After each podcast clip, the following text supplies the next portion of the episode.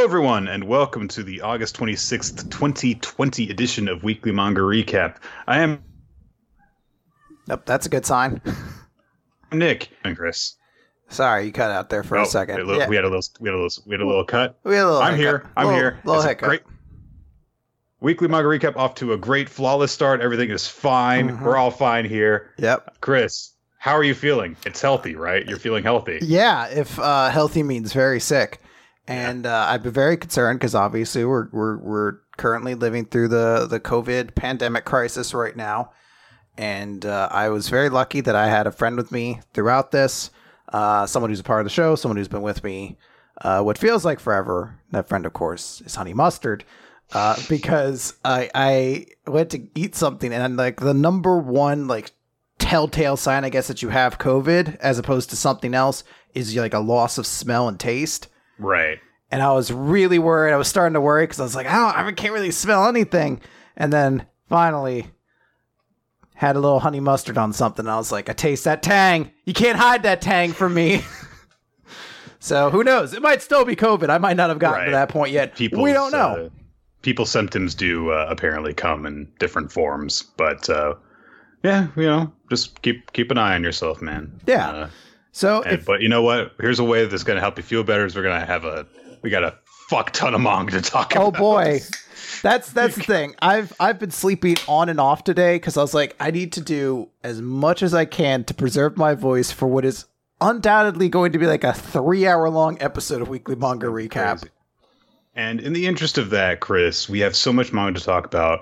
Uh, part largely because there was no manga last week, so there were like you know double issues of everything came out. I think we've got two chapters of Eden Zero to, to talk about Yep. this week. So, uh, yeah.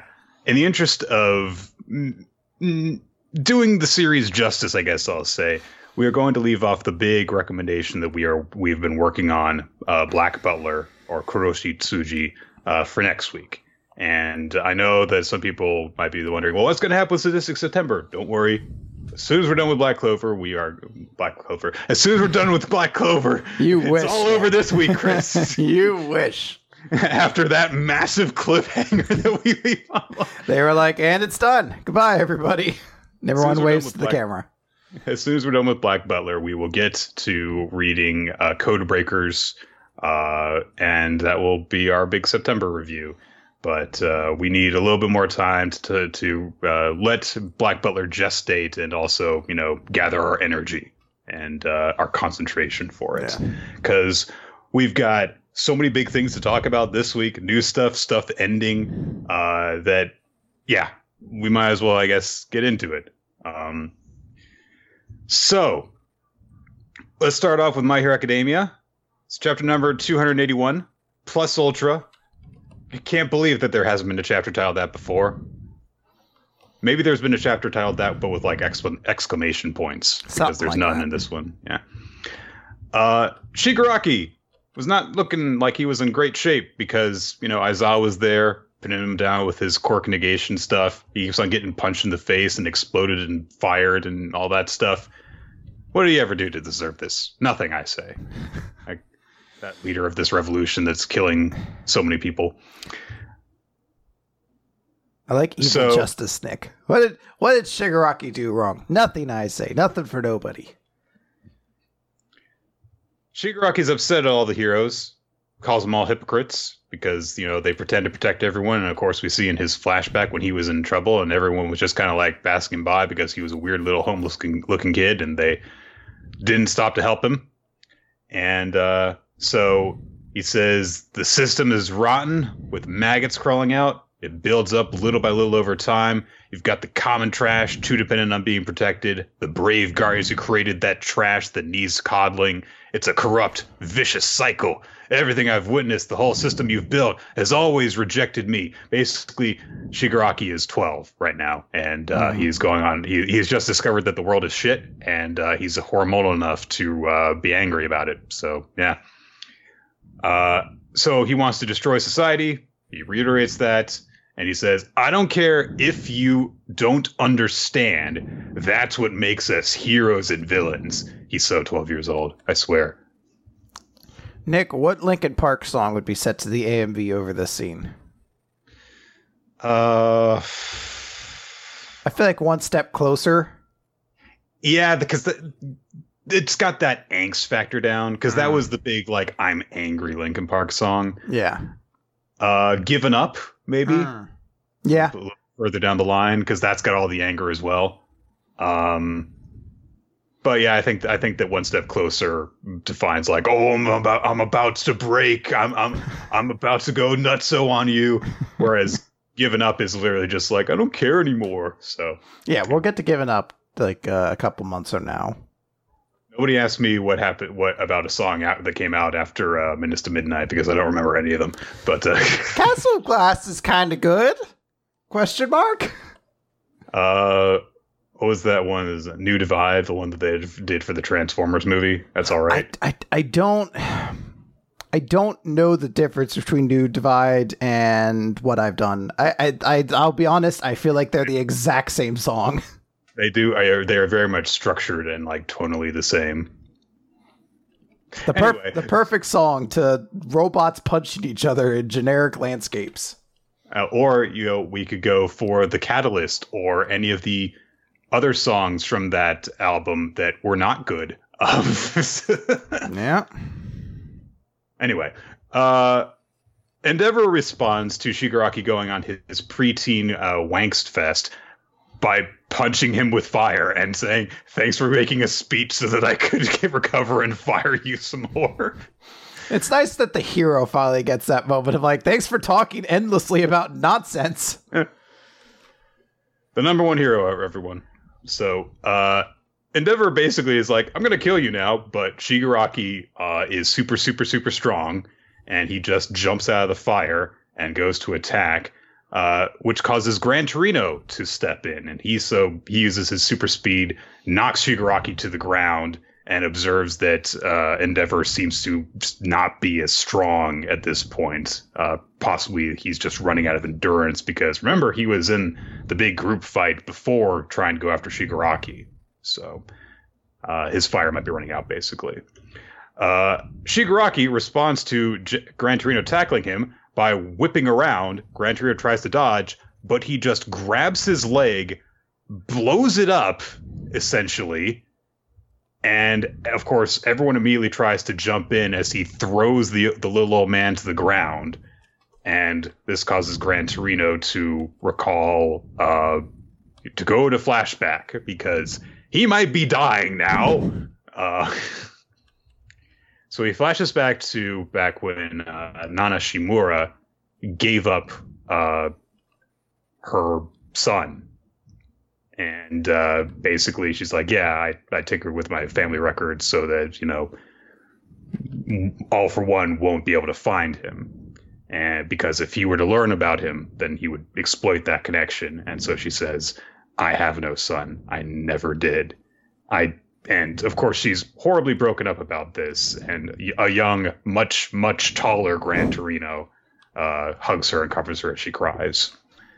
And uh, Gran Torino uh, is thinking about this while, of course, you know Shigaraki is thinking about how Nana Shimura abandoned her family. But of course, he knows the truth that he did this in order to protect them, and it was a very difficult decision for her to make. As blood is going everywhere. Yay! Deku is upset. He lunges in after after Shigaraki. Endeavor tells him to stay back uh, so that he can, you know, launch more fire at him. But Shigaraki dodges around that. And uh, while everyone's been distracted from this, they've left Aizawa unprotected. So Shigaraki's going for the guy and getting all of his quirks. Fortunately, Ryukyu's there.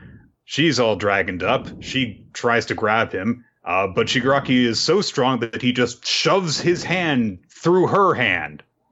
It's a little bit difficult from this point forward to figure out exactly what is going on. I was very, I had a very hard time following the actual action. There's a lot of weird jumps between close-ups and and outshots and Wait a minute, Nick. Are you implying that my hero was kind of incomprehensible in the chapter? No, no, no. and having a lot of that since this fight started, haven't we? Hmm. I'm having a lot of that for four years now. Uh, Deku again latches on to Shigaraki. Uh, he is like summoning his black whip around him as well. Shigaraki responds to this by uh, elbowing him in the rib cage, which uh, causes him to cough up blood. I'm sure he's fine. Mm-hmm. Whenever you cough up blood after that, you're fine. Just ignore it. Keep going. Deku keeps on trying to bind him up with the Black Whip ability. Bakugo, uh, not Bakugo, Endeavor comes rushing in and he's just surrounded by fire everywhere. Uh, he's like, I've got to get one more hit in on this guy with everything that I've got. And then Shigaraki does a thing that I had a very difficult time following. He reaches into his pocket for the quirk suppression bullets, but there's also this big zoom in on the hand that's sticking through Ryukyu's hand but so he's got a bullet in that one. Uh. I'm not sure what he's planning on doing with that. And then he gets another bullet out with his free hand. So I'm not sure what's going on here, but he's trying to use the quirk suppression bullets. And to let us know that they're the quirk suppression bullets, we get a, a shot of Eri at the very end, who is naive to all of this that's going on. Yes. So hey, Gran Torino might be dead. Who knows? Yep. Uh, I thought that the Gran Torino stuff was pretty good. I kind of wish the entire chapter were about it because once it gets into all this other stuff, it's like, what's going on? So. Yeah. Now, I'm dumb. Uh, so is Gran Torino the father? Is that the implication? I don't know, Chris. Okay. I, I wanted to make know. sure I wasn't like really, really dumb. Uh, I mean, I am, never, but they never stated who the father of Shimura's son is. Um, so I don't know. Maybe. All right. I was just checking. I wasn't sure if they were trying to allude to something between uh, her and, and Gran Torino there. People in the chat are letting us know that they think that it was mentioned that uh, her husband or lover or whatever died. So, okay. So Gran Torino is just a really close person. I don't know. Maybe they were fucking after she had the kid, Chris. I don't know. Maybe. You know what? Good for her. That'd be a weird, like, last words to have. Like, if Grant were like, oh, you've got to save her, her grandson. By the way, I was totally hitting that. it's like that sweet, sweet ass. Uh. Oh, there goes my heart. like, mm, I wish his heart had given out on him a couple seconds earlier and preserved some of his dignity. Uh, okay, what what do we have next? We have Boruto I... next. Boruto, Boruto number forty nine. Prepared, which honestly feels worthless without B in front of it. Then yeah. it's a great title, but just prepared, yeah, it's kind of like. Eh. So th- this chapter, I feel like, honestly, could be summed up pretty quickly, as in they're gonna go fight him now, but. Uh, Because that's basically what happens. There is a really amusing bit at the very beginning where, um, God, I forget. I, I keep on forgetting this guy's name because his name has changed. Is Ishiki? Ishiki? I think it's a Ishiki now. It was Jigen. Right. But now that Ishiki's taken over, I think he's just a Ishiki now.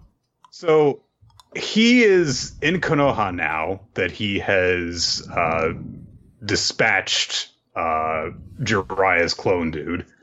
Uh, and so he's just like, well, I'm going to go find my karma vessel guy. And so he's just looking around while people are like panicking and, and you know, an alert has been raised and stuff like that. So eventually he spots two ninjas and he just goes up to them and he's like, I'm looking for a boy named Kawaki. can, you, tell me where he is? I do like how Ishiki has become such like a natural character at this point where he's like, I need to find this guy. Hey, you know where he is? Ah! He's like, oh, bother. This again? so, of course, Nameless Ninja A makes the greatest mistake any ninja in Naruto can possibly make, which is he throws shurikens at Ishiki. oh. The other guy's like, no, we don't have permission to engage, but the, the shuriken vanish and then reappear in the second guy that guy has to be so pissed. He's like, ah, you dumb fucking asshole. Ah. He's gonna kill you. Ah, you asshole! He's killing me. I got one in the face. The face. So that's happening. They, of course, Naruto gets word that like a combatant is down because his partner was being a dumbass. Uh, there's a whole bunch of people, you know, just saying stuff to each other. It's not important. Uh, Shikamaru is, tries to escort Boruto away, but Sasuke is like, "Hang on a sec, I need a minute with him." We cut back, cut over to where Naruto is. He flies over towards Ishiki, uh, and um, Ishiki stops. I guess it kind of looks like he gets hit for a second, but I think he's just putting the brakes on while he's flying. Yeah. So Naruto is squaring off against him. Uh, and Sasuke, meanwhile, is talking to Boruto, and he says, "You know, it's going to be tough for Naruto and I to take this guy down because when we fought Jigen, we couldn't even touch him. Uh, so, hey, I heard what happened in that fight against Boro, and apparently Sarada said you got really super strong. So Help, help me out here, kid. he doesn't like say that exactly, but he is the one to broach the topic. so I'm pretty sure he's like, hey, you know, I used to have this seal thing that was really dangerous, but made me super strong. Uh, so Look, I don't want to throw it out there that I need this 10 year old to win this fight for us, but you're a 10 year old and you could win the fight for us, so can you? And Boruto's like, I mean, I like, I lost all sense of myself, and I, I think that based on what Amato said, that I turned into Momoshiki. Interesting. By the time I Fascinating. Is that a yes? Is really kind of what I'm. I just I'm not really looking for more than a yes or no answer. It better be yes, because man, we're pinning a lot on this. I mean, I don't know if if if, if I turn into him, then I'm gonna pick you up now.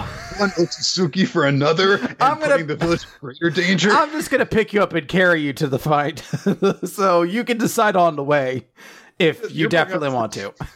You're bringing up things that tomorrow Sasuke will worry about. Today, Sasuke needs you to save his ass right now. I didn't get to where I was without committing war crimes, so I'm absolutely fine with this. You have to understand.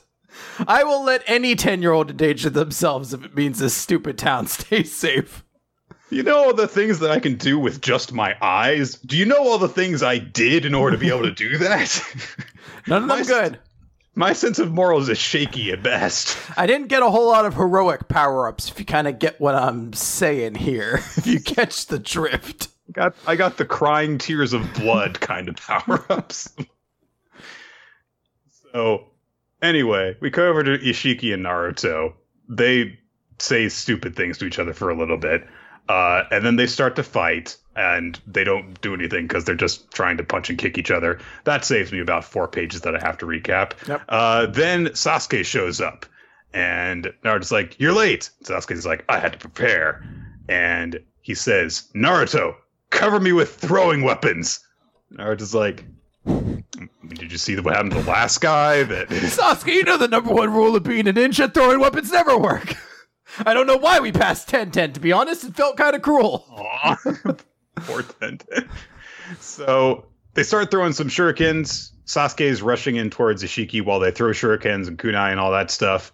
Uh, and Ishiki uses his shrinking jutsu thing, which you know he's using the shrinking jutsu thing, A, because he uses the shrinking jutsu uh, incantation, and B, they disappear, and Naruto says, He's shrinking all of them. Yes, yes, Naruto, that's that that's his jutsu. I I, I know, thank you. You saw it. Like, this isn't a surprise to you either. You know he can shrink things.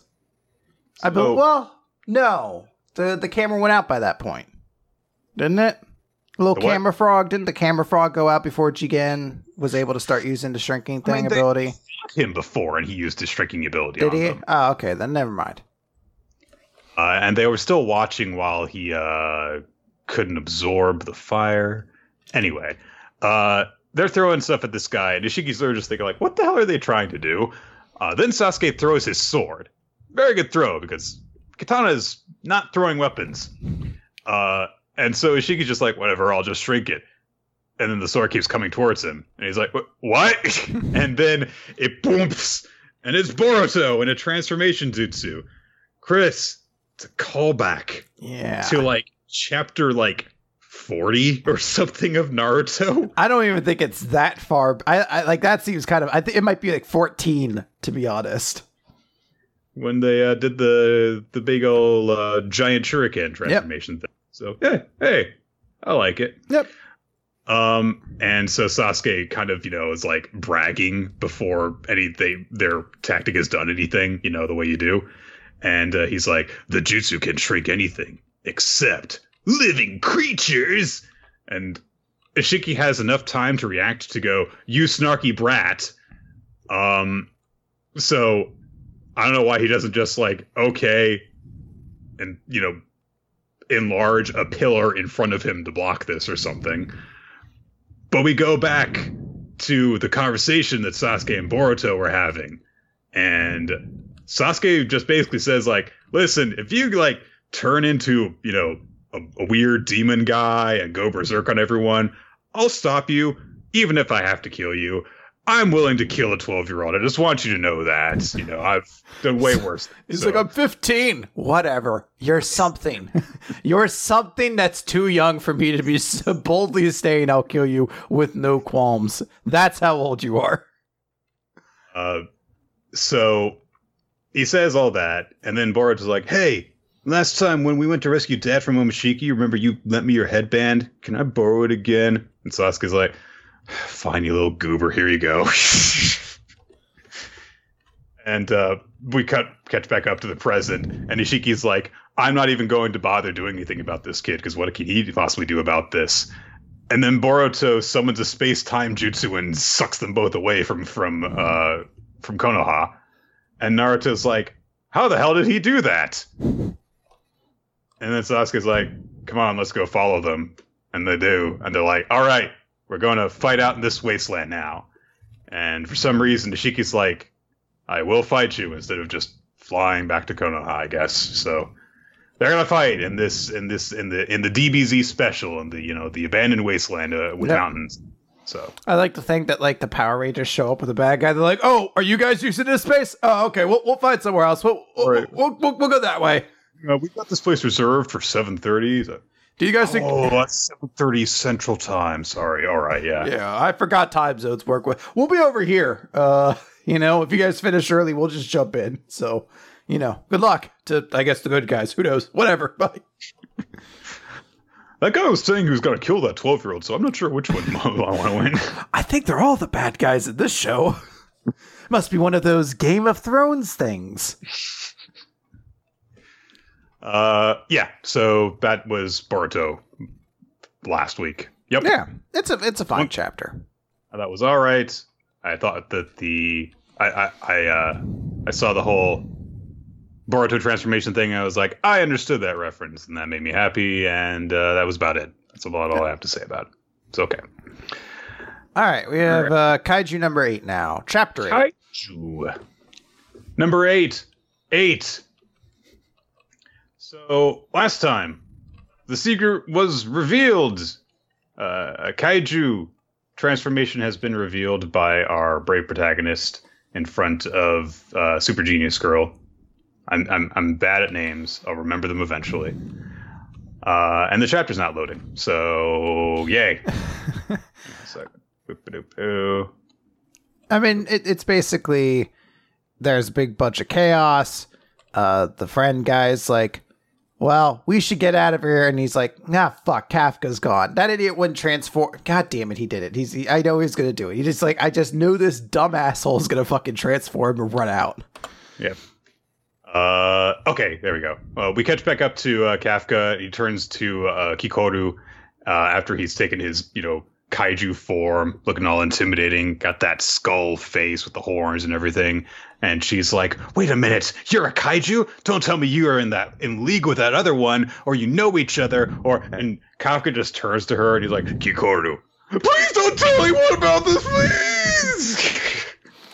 immediately like forgetting all about the kaiju bearing down and it was like don't give away my secret please. I'll get killed." uh they don't have time to worry to address that whole matter however because the big ass kaiju uh it's a firing a arrow at them. So kafka immediately turns just lifts his hand up and deflects the blast immediately. And kafka says well look i'll, I'll explain later. I need to take this thing down right now so just sit there and relax for a minute uh, we cut over to the headquarters uh, where the uh, proctors were, you know, uh, observing everything. Uh, and they're like, there is this really weird reading going on over there. Someone apparently sees Kafka's energy spike because it's basically off the charts in terms of readings. And they're like, but uh, they kind of dismiss this because they're like, well, the last jolt must have kind of thrown off the, the calculation. That's all. So,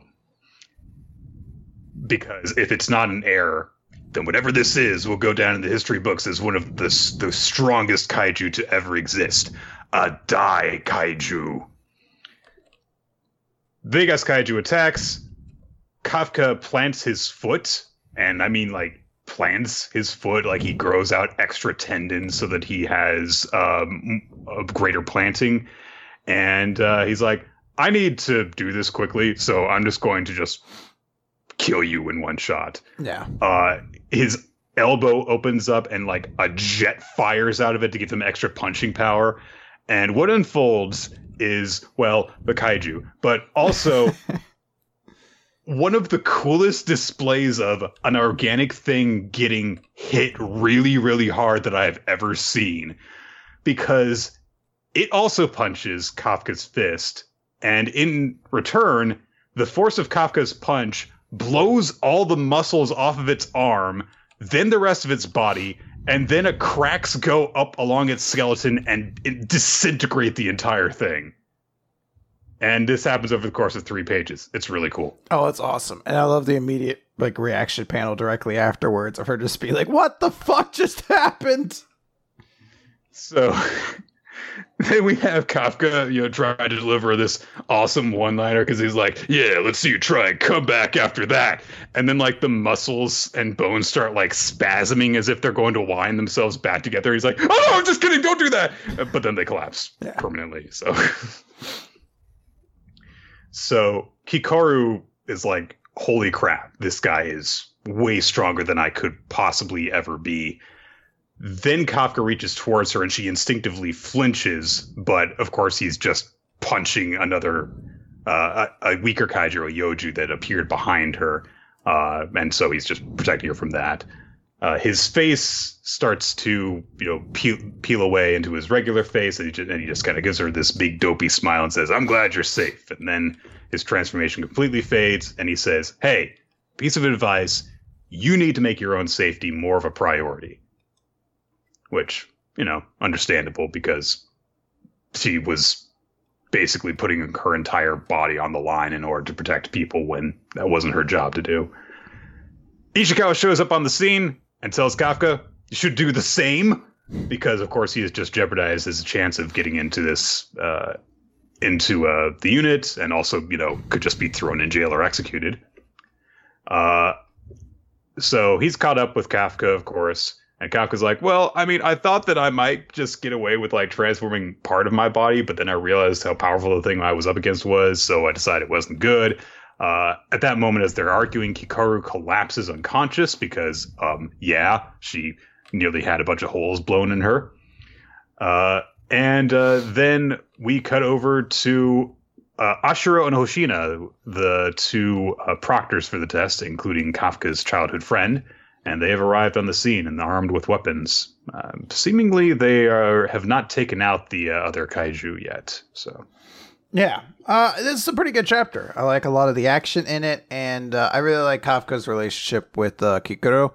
Um, I kind of don't love the end of the chapter. I don't know why. I guess it's supposed to be pretty exciting to be like his childhood friends at the scene, but to be honest, that's like the least interesting part about Kafka is that he has mm-hmm. this kind of stereotypical like, oh, pretty girl who I have like a long backstory with. Like, I wonder if that's going to be interacted with at some time. And I'm like, I don't know. I kind of enjoy him much more of this like goofy dad character. It's yeah. just like, I blew up this monster. Now please don't tell anybody that I did it, please. I do appreciate that, the, that they're kind of seemingly going in that direction of yeah, like a like a sort of fatherly relationship uh-huh. uh, with this girl who is pushing herself too hard and has really bad daddy issues, of course. Um, and I think that part of it is just that his relationship with Hoshina has very much been put just in the background. Like it's this just kind of like driving force we have been aware of so far, but we haven't really seen any aspect of it beyond the promise they made with each other when they were kids, the fact that she succeeded and he didn't, and that's yeah. literally it. We haven't had seen them like hold a conversation since then to find out really where they stand with each other, which might be where this is leading to. Yeah. And honestly, so. she might be a more interesting character once we get to know her. All we kind of know right now is like she's the cool ice queen. Nobody really Basically. talks to her. She walks around in a towel and as a tiger. And you'd think that'd be really cool, but for some reason, after reading so much manga, I'm kind of like, yeah, it's all right, I guess. The tiger's kind of a neat touch, but. But she's just like really into cats. And she might be. I mean, hey, who isn't when you get right down to it? Yeah. Well, yeah, it was a fun chapter, pretty short, uh, but I, it, but like I said, I really like the moment where he just delivers the punch because I don't think I've actually seen. I've seen that done in a couple of like kind of monstrous uh, series before, but the exact way it happened with just the body disintegrating layer by layer was really cool. So cool. So we're gonna we're gonna talk about the uh, the photography thing, right? Uh, yes. Yep. So, All right, I got my background ready for it. Let's okay. talk about lock on, Nick. Let's talk about lock Let's on. talk about lock on. Uh, it's kind of a hybrid between lock on and every Exorcist series that has debuted in Jump this year. So have we had some? There's been a one or two, you know. Uh, Spirit photographer Saburo Saburo Kono, which is by the team that made The Promised Neverland. They didn't I they didn't take a very long vacation, did they? Nope. Gotta get another one out. It's been like two months since the Promise Neverland ended, and they suddenly like, yeah, we made a one shot. Um, this is a bit different from when we did uh, uh, All Ghouls Homeroom because that one it was like, okay, this is a pilot. Yeah. Like it's definitely a pilot. You cannot mistake it for anything else. Whereas this one is like, I can see this just kind of like just being on its own and then never being picked up on again. Uh, it is about a photographer named Saburo. He is a very weird, initially incredibly creepy looking guy. He's got, you know, the big, uh, you know, the Promised Neverland evil grin kind of as his default expression. Mm-hmm. And also he's got curled hair. Not like, not curly hair, curled hair, which, yeah. uh, yeah. Um, and he shows up. He takes over this apartment that that is haunted because a woman died in it fairly recently. Uh, and then Eerie inter- Gray has a great point. He looks like a creepy Inspector Gadget. Now that I see it, like now that I'm looking at it, I'm like, yeah, it looks like a really terrifying Inspector Gadget. The hat, yes. Saburo introduces himself to Sota, the young boy who lives next door to said haunted apartment, and introduce himself. And he's like, "Oh, I'm a photographer, but I'm not a normal photographer. Here, I here I've taken this. Here, have this souvenir of our meeting." Because he like snapped a candid photo of him as soon as he answered the door. And so, of course, Sota's trying to get rid of the guy. He's trying to get rid of the guy. He's trying to get rid of the guy.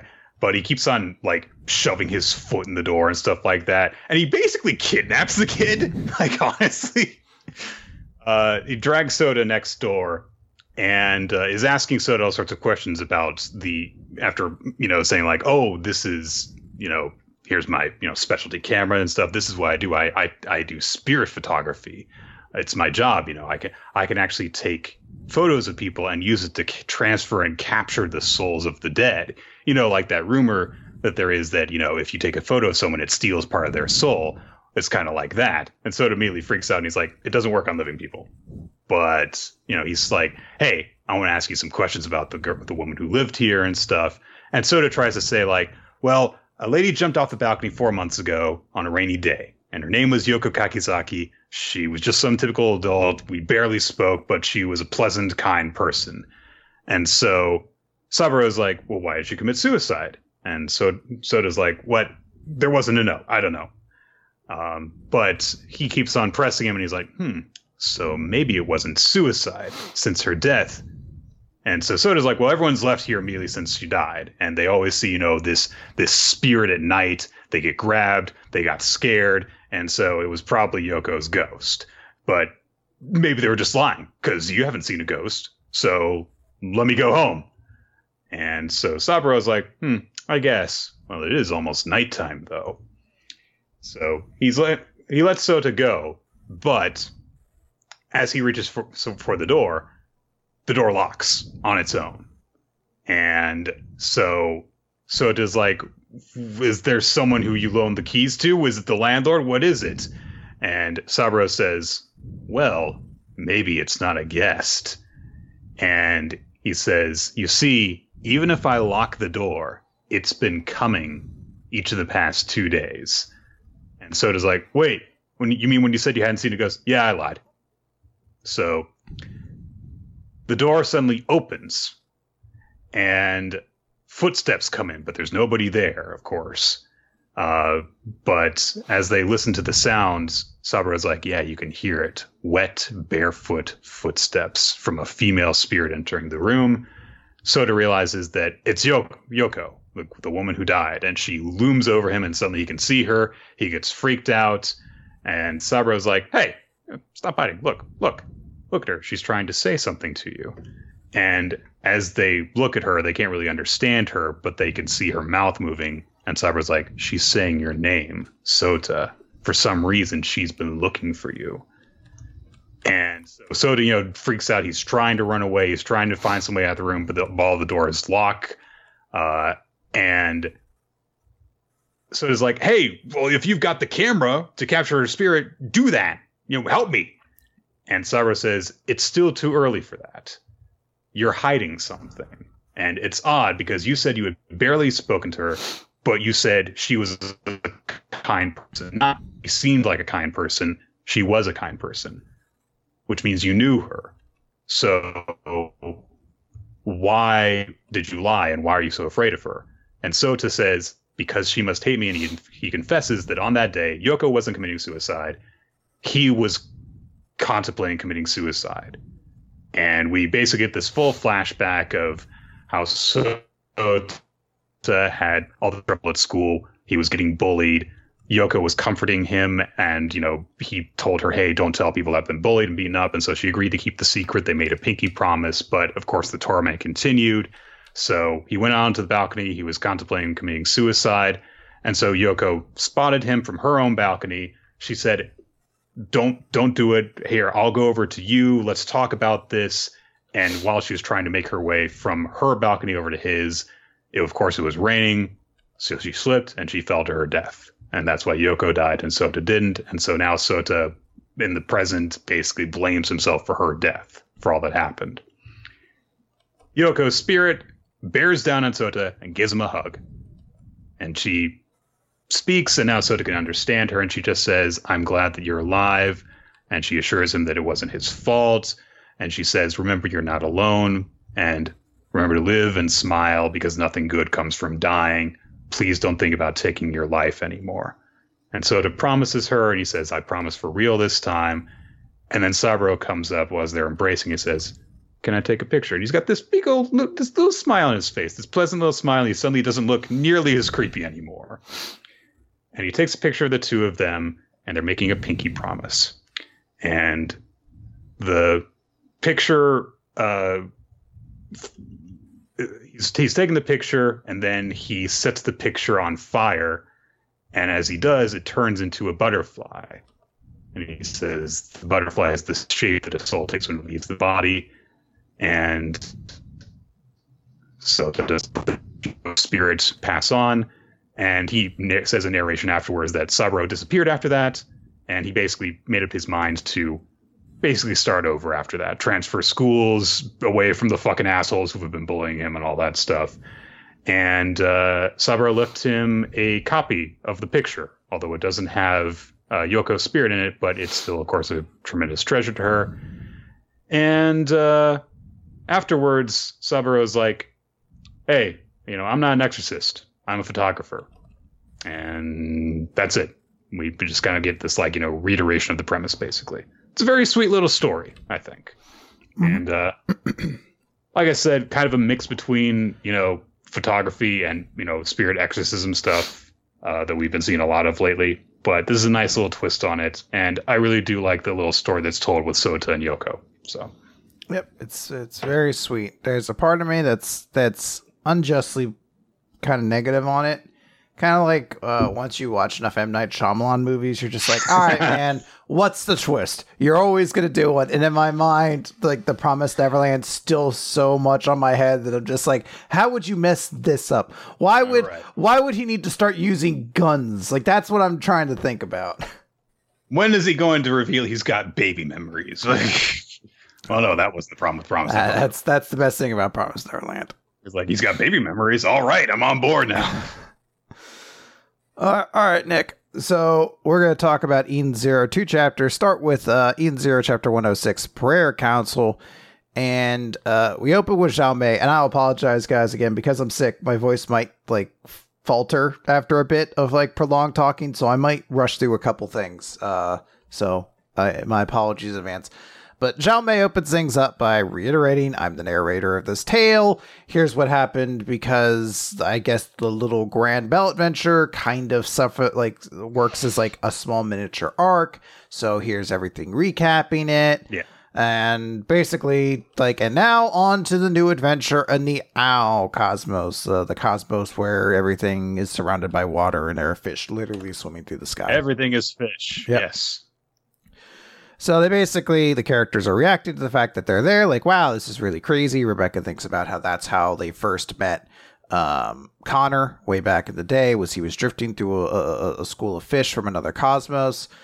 Uh, Jin shows up and is like, "Yep, this is the Aoi Cosmos," and everyone's like, "Jin." He's like, "I don't like you guys. I'm only here out of necessity," and he leaves. And you're like, "All right, that was a conversation, I guess." Uh, Shiki's like, "Huh? But I thought I made friends with him, didn't I?" And everyone's like, It is "Oh." actually a great moment where he's just like, wait a minute, but I made friends with him. He can't act that way. Um, there's a moment of just like, huh, what are we gonna do here? Uh, Witch takes off her helmet and says, like, hey, you know what? My sole objective is to get us to outer space. I didn't know where we'd emerge, and all of our memories aren't lost. The Eden Zero's log recorded outer space travel is entirely erased as well. So from here on in, we're in unknown territory. And Hermit's like, I think I might be able to fix some of that. I don't know of any way to restore memories, but I might be able to fix the log.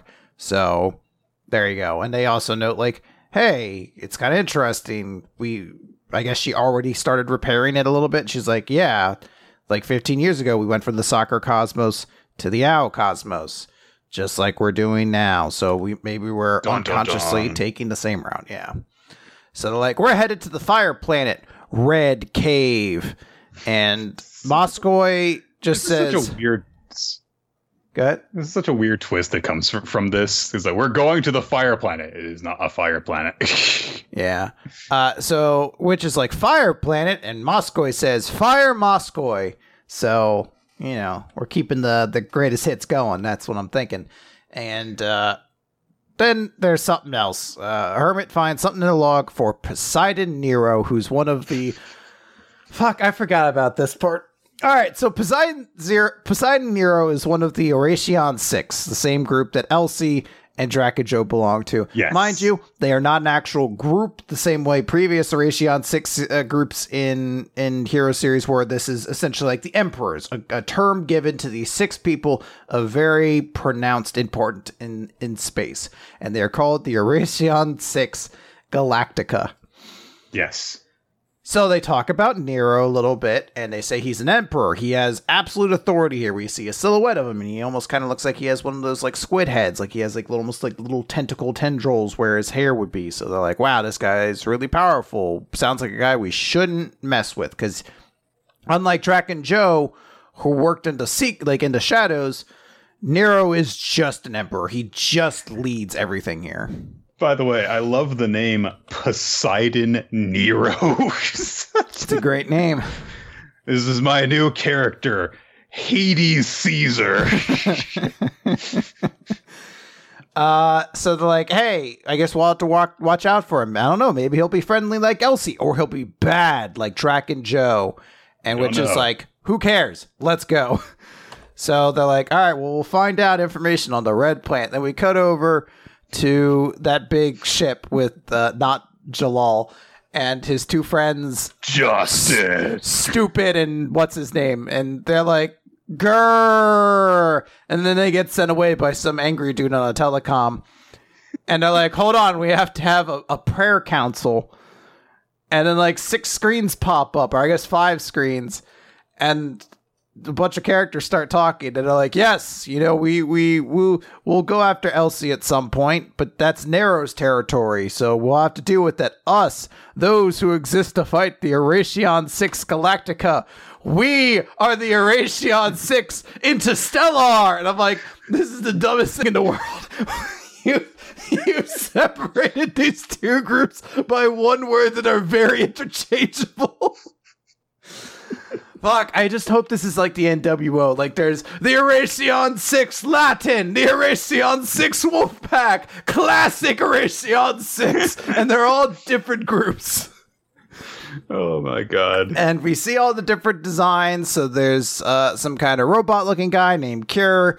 There was the guy who was leader of the other, like the leader, I guess, of the military called Jaguar. Uh, some kind of sexy lady called Holy some kind of other sexy lady who's a lot more quiet called Feather. Uh, then not Gerard himself, Justice, and then another not Gerard. This is what this time with the correct hair color called Eraser. So we'll have two of those now. and they are a real group, by the way. This isn't a name given to these people who have. This is an actual group who then hunts a group that was just given the title collectively. So um, there's a small moment of someone being like, "Oh, you you're just worried, Justice, because you're gonna have to go out of your precious Elsie," and he's like, "No." I will arrest her in the name of the Erasion Six Interstellar. That woman took everything from me, and his hair literally just turns into Gerard's hair. and even gets like a little marking over one eye. So there you go. He promises to kill her with his own two hands, and then they go yep. to pray. Uh, and that's pretty much the end of that chapter. The rest of the group uh, lands on the Red Cave. Yeah, it's, it's not important. Yeah, so then we'll talk about uh, chapter 107 A Planet Where Stars Fall Like Rain. Uh, so it's beach the, episode. Yeah, it's the red planet, uh, uh, the fire planet, Red Cave. Uh, but it's just actually a beach planet, and there's a bunch of stupid jokes. Uh, because Weisz is like, you guys have to know what the beaches are about, and everyone does like their character thing, and then he's like, no, it's to rub sunscreen on sexy ladies in which it's just like, well, we don't actually need sunscreen because you know we don't. we could actually just change our our the color of our skin and give ourselves a tan instantly if we really wanted to. Um, then Hermit's butt asks, "How is this a fire planet?" Like legitimately, the speech bubbles arrow is pointed at her butt, so her butt can consciously ask questions and asked, "How is this a fire planet?" Um, and they don't have an answer. They're like, I don't know, temperature's high, but you know, doesn't really matter. I guess it's really just great temperature water planet. Everybody has a bunch of beach adventures. Clean comes out. She has beach adventures too. Uh, a bunch of light ether falls from the sky, and they're like, "Oh wow, it's like raining sunshine. It's a very beautiful sight." Weisz yep. just stares at Morris Bart. Best part of the chapter was mm-hmm. the uh, two-page spread of the sparkly ocean. It's very pretty. Yeah. Uh, Shiki's like, hey, you want to go up there and see it, don't you? And she's like, you could just take my BQB. He's like, nope, it would only make sense if you saw it yourself. So they jump into the air and they they share a nice little moment where she films the the falling uh, light ether with her little B cube, and she's like, wow, this is beautiful. Then a ship crashes, and they're like, well, let's go check it out. We have these devices that let people breathe underwater. Um, I, I, w- I wish I could act as though I'm speeding through this, but that's basically how it's quickly introduced. Uh, in the same panel as the ship falls, yeah. they're like, "Well, we brought these things. Let us explore underwater." Um, there is a cute moment where Pino wears one despite being a robot because she wants to feel more like a person. And that's a little cute. Um, they go underwater. They're swimming around. There's a joke about lobsters being like bugs, and that freaks out Shiki. Um, then they find the so ship. It turns out it's basically speciesist because it's not the way the fact that they're creepy crawly that freaks him out. It's just literally the the fact that they fall within the insect kingdom mm-hmm. that bothers him. So there you go. Uh, they find the pod and there's a dead guy in it, and she, he's like, "No, my friend." Actually other best part of the chapter because he sees this skeleton and he's like, "No, we were too late." it's like, no, he's been dead a long time. it's it's it's almost weird because it almost should be a joke, but it's not. Where you're just like, why does he think he just missed saving this person's life? um, but they're like, And this is so weird. I assume we'll find out why this ship crash landed because it ultimately serves no purpose in this chapter except for the characters to be like, hey, see that city under there? They're basically like, oh, wow, look at this. An underwater sea. It's crazy. Um, so there's a city under the sea. So they, they're going to go explore it, and they see that there's a temple that looks like it has a, uh, a, um, a mural, carving, I don't know what the word for it would be, a little image uh, that looks kind of like Mother on it. So, hey, they found something down Yeah. there. Yeah. Um, I'm kind of glad that we've covered those two chapters together because uh, not a lot happened in either of them. No. Although it isn't good to know that the real Oración Seis is alive and well. So There had to be two. It's it's the fact that they have such similar names that bothers me. Why is one group the Erasion 6 Galactica and the other group is the Erasion 6 Interstellar? It's such a weird, it's very comic booky where you're like the only reason it exists is if you have the built-in nostalgia for the Erasion 6 groups the others cuz there's still no reason why these groups are called the Erasion 6. They just are. it would be like if uh, in One Piece, if the Navy had a group of elites specifically designed to oppose the four emperors, and they were called the Quad Emperors or something like Yeah. that. This is something like absurdly similar to it. The four Or- leaders, and you're like, that's very similar to the four emperors. The four czars. Like, oh, well, now you're just really pushing this. the four imperials. yeah, There you go. there you go. Now it's now it's now we can get the copyright. All right.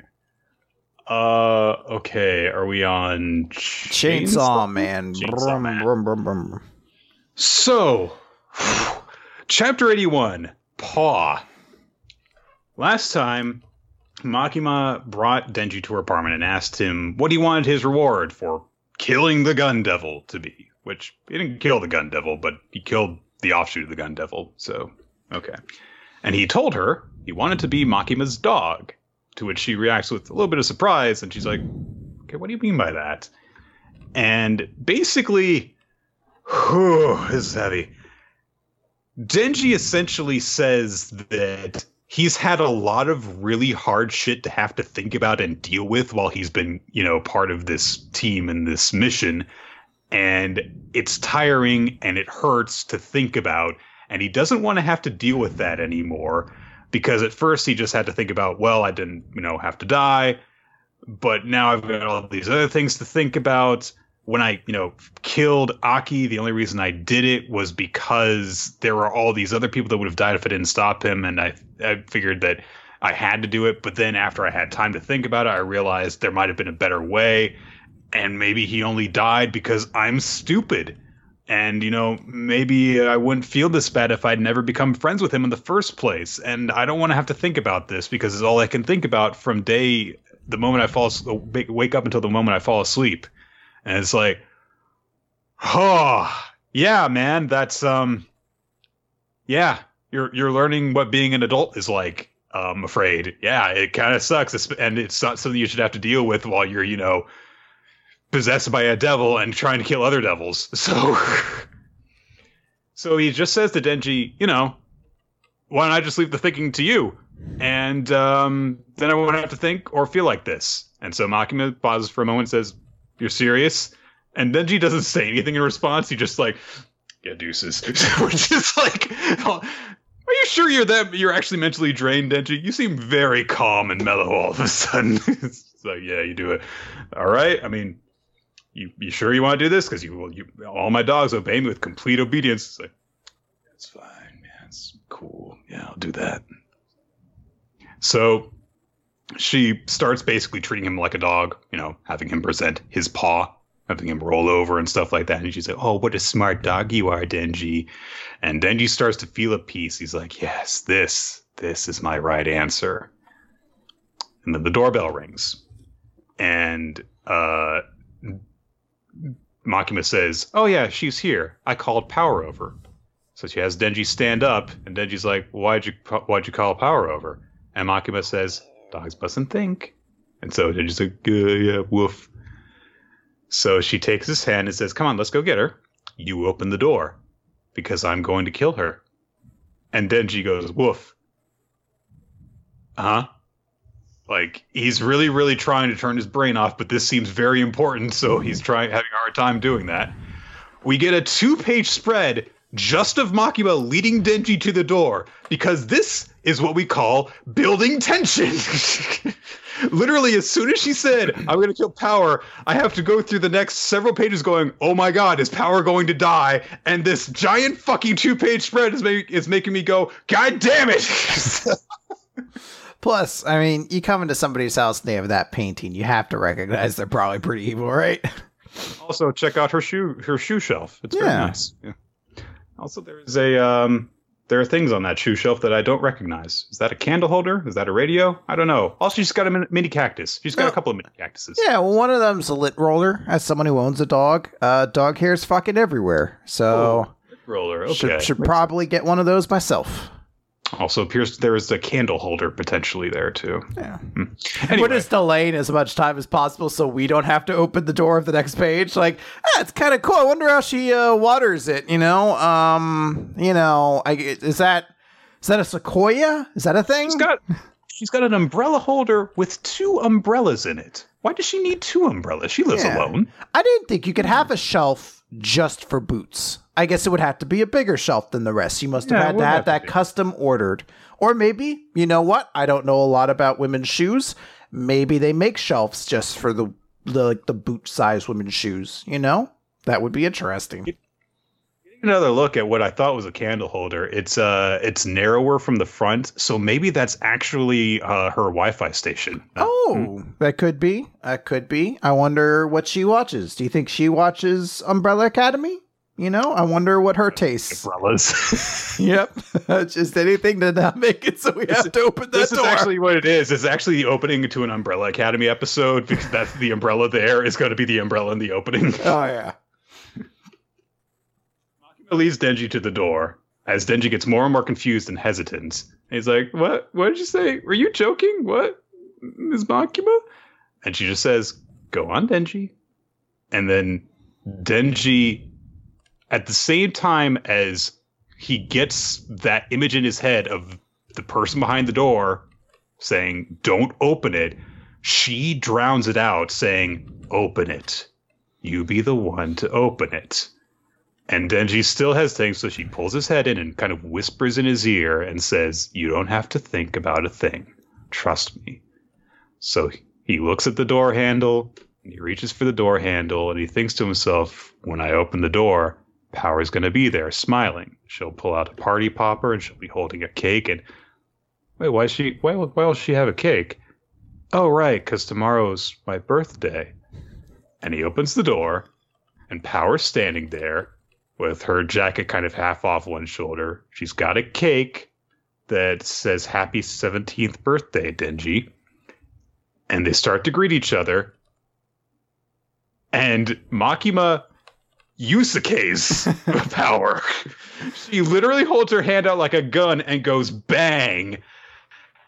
And Power's torso explodes.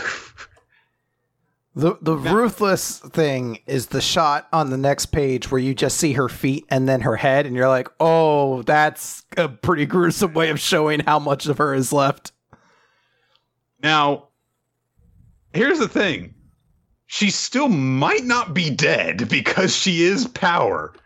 But this looks bad, and they did say that Denji was going to be responsible for Aki and Power's deaths. So, uh oh.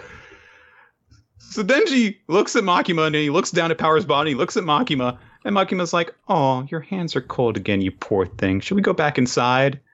And Denji is clearly in shock and just doesn't seem to know how to react as we end the chapter and Power is seemingly dead. I Yay! Really, I really want like uh, there should be a small panel of the future devil on like a street corner away going, The future rules! The future rules!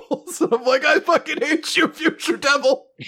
We're gonna get like what if we get just like a devil man ending and like the entire world goes under, everyone's dead, except the future devil is still floating around going, The future rules! future rules! it's like fuck you, future devil.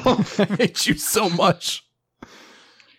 uh, so I put up on on my Twitter uh, when I read this chapter, uh, just th- just the words I actually gasped because yeah, like when I was reading this, I was kind of reading it, you know, like this, you know, like eyes wide, hands in front of the mouth, like oh my god, are they really going to do this?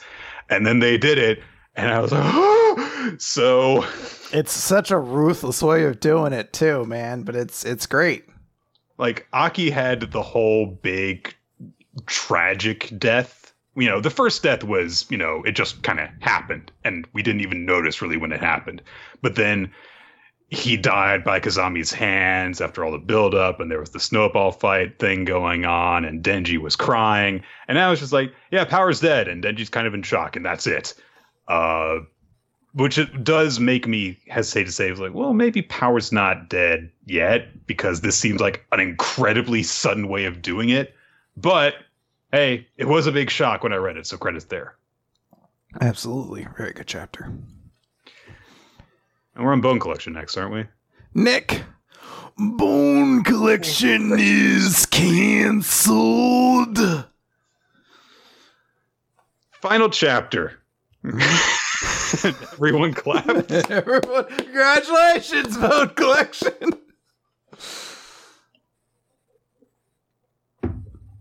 I want to live with you is our chapter title.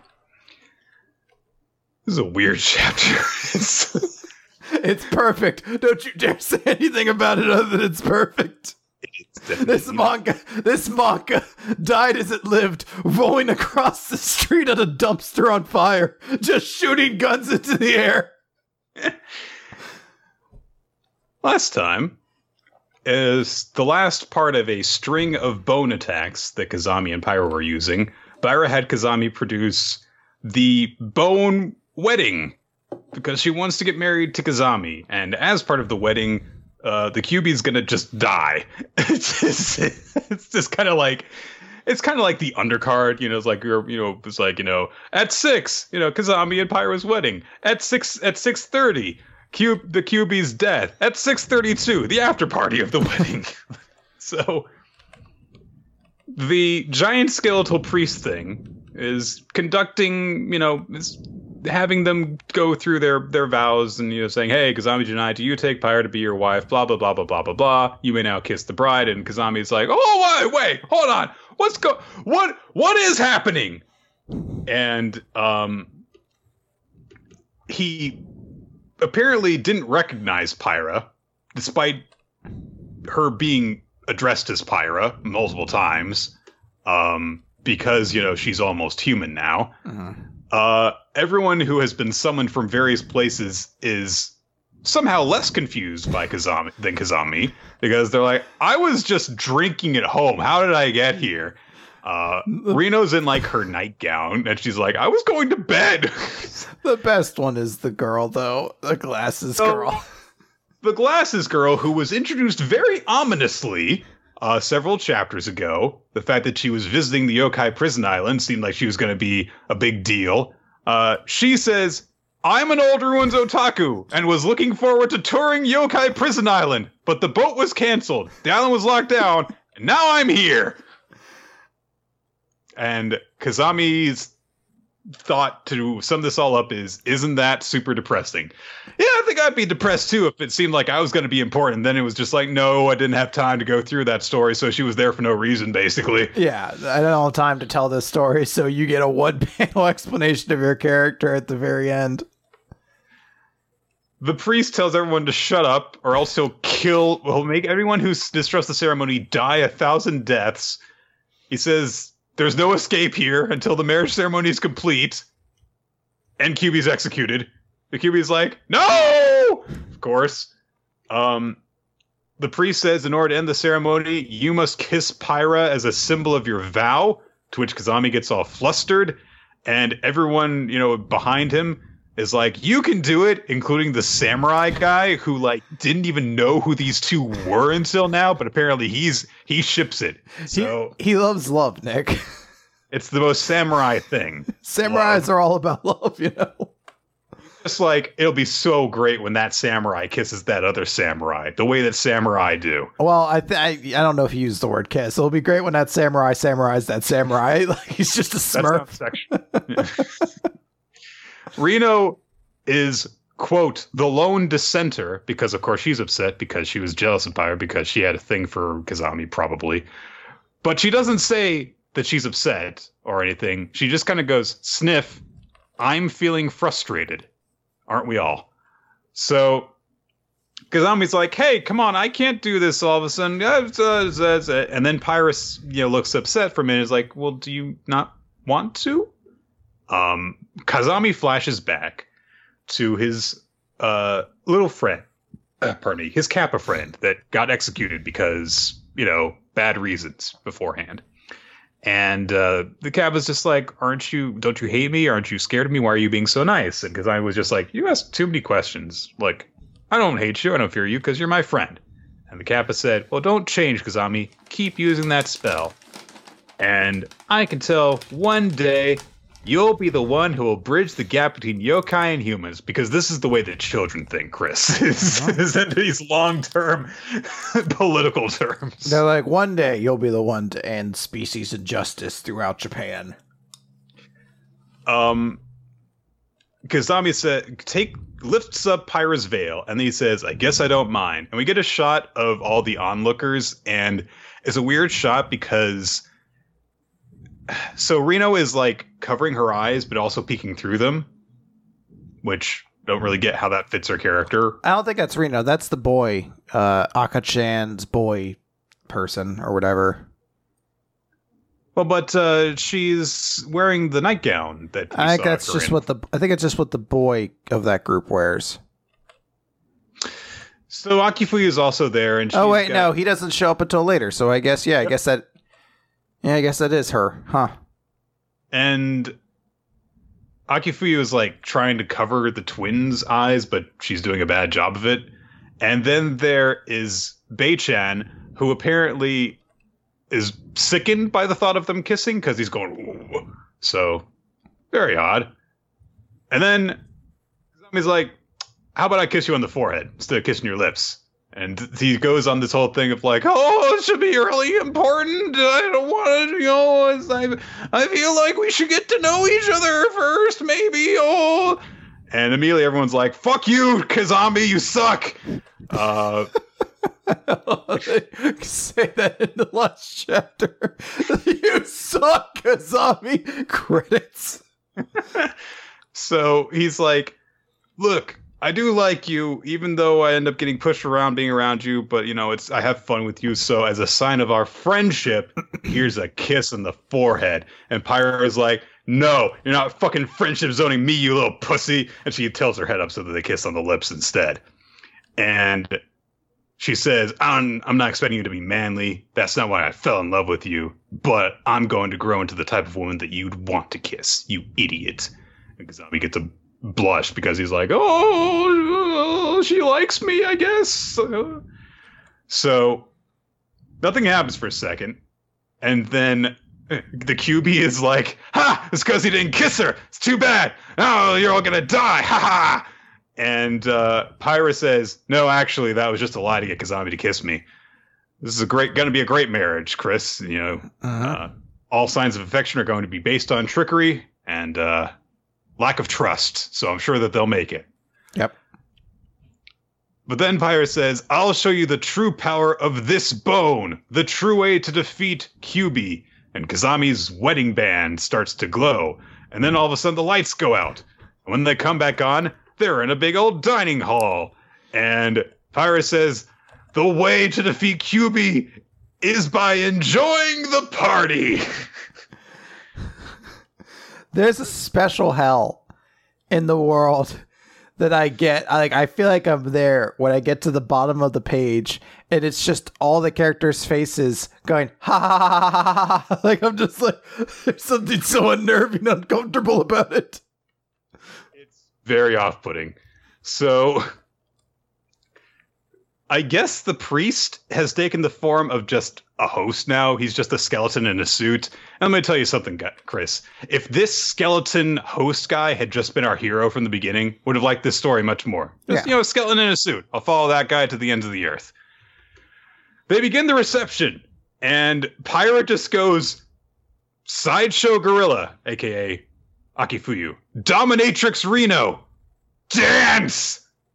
They awkwardly dance and then they go cake cutting, and so Pyra and Kazami do the cutting of the wedding cake, and Shishino's like a samurai sword, because yes, they're cutting it with a katana, which doesn't seem like a very good thing to be cutting a no. cake with.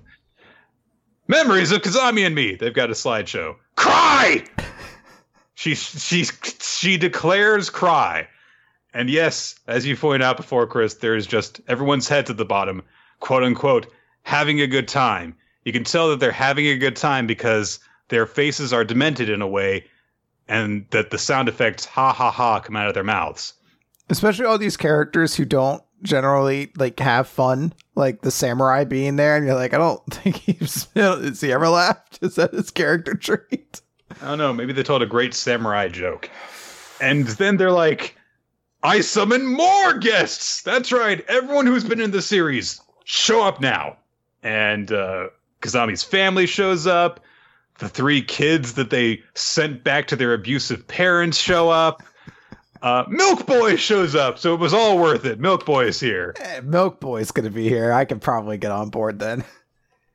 And then all this is happening, and they're all making ha ha ha sound effects. Kyuubi is still watching things in the priest's grasp, and he's like, "What is going on? Yokai and humans having fun together?" And the priest is like, Are you jealous? You can't participate. And apparently he's very upset about this. As no! I believe he's dragged off into the darkness and killed. I think that's what happens here. Presumably.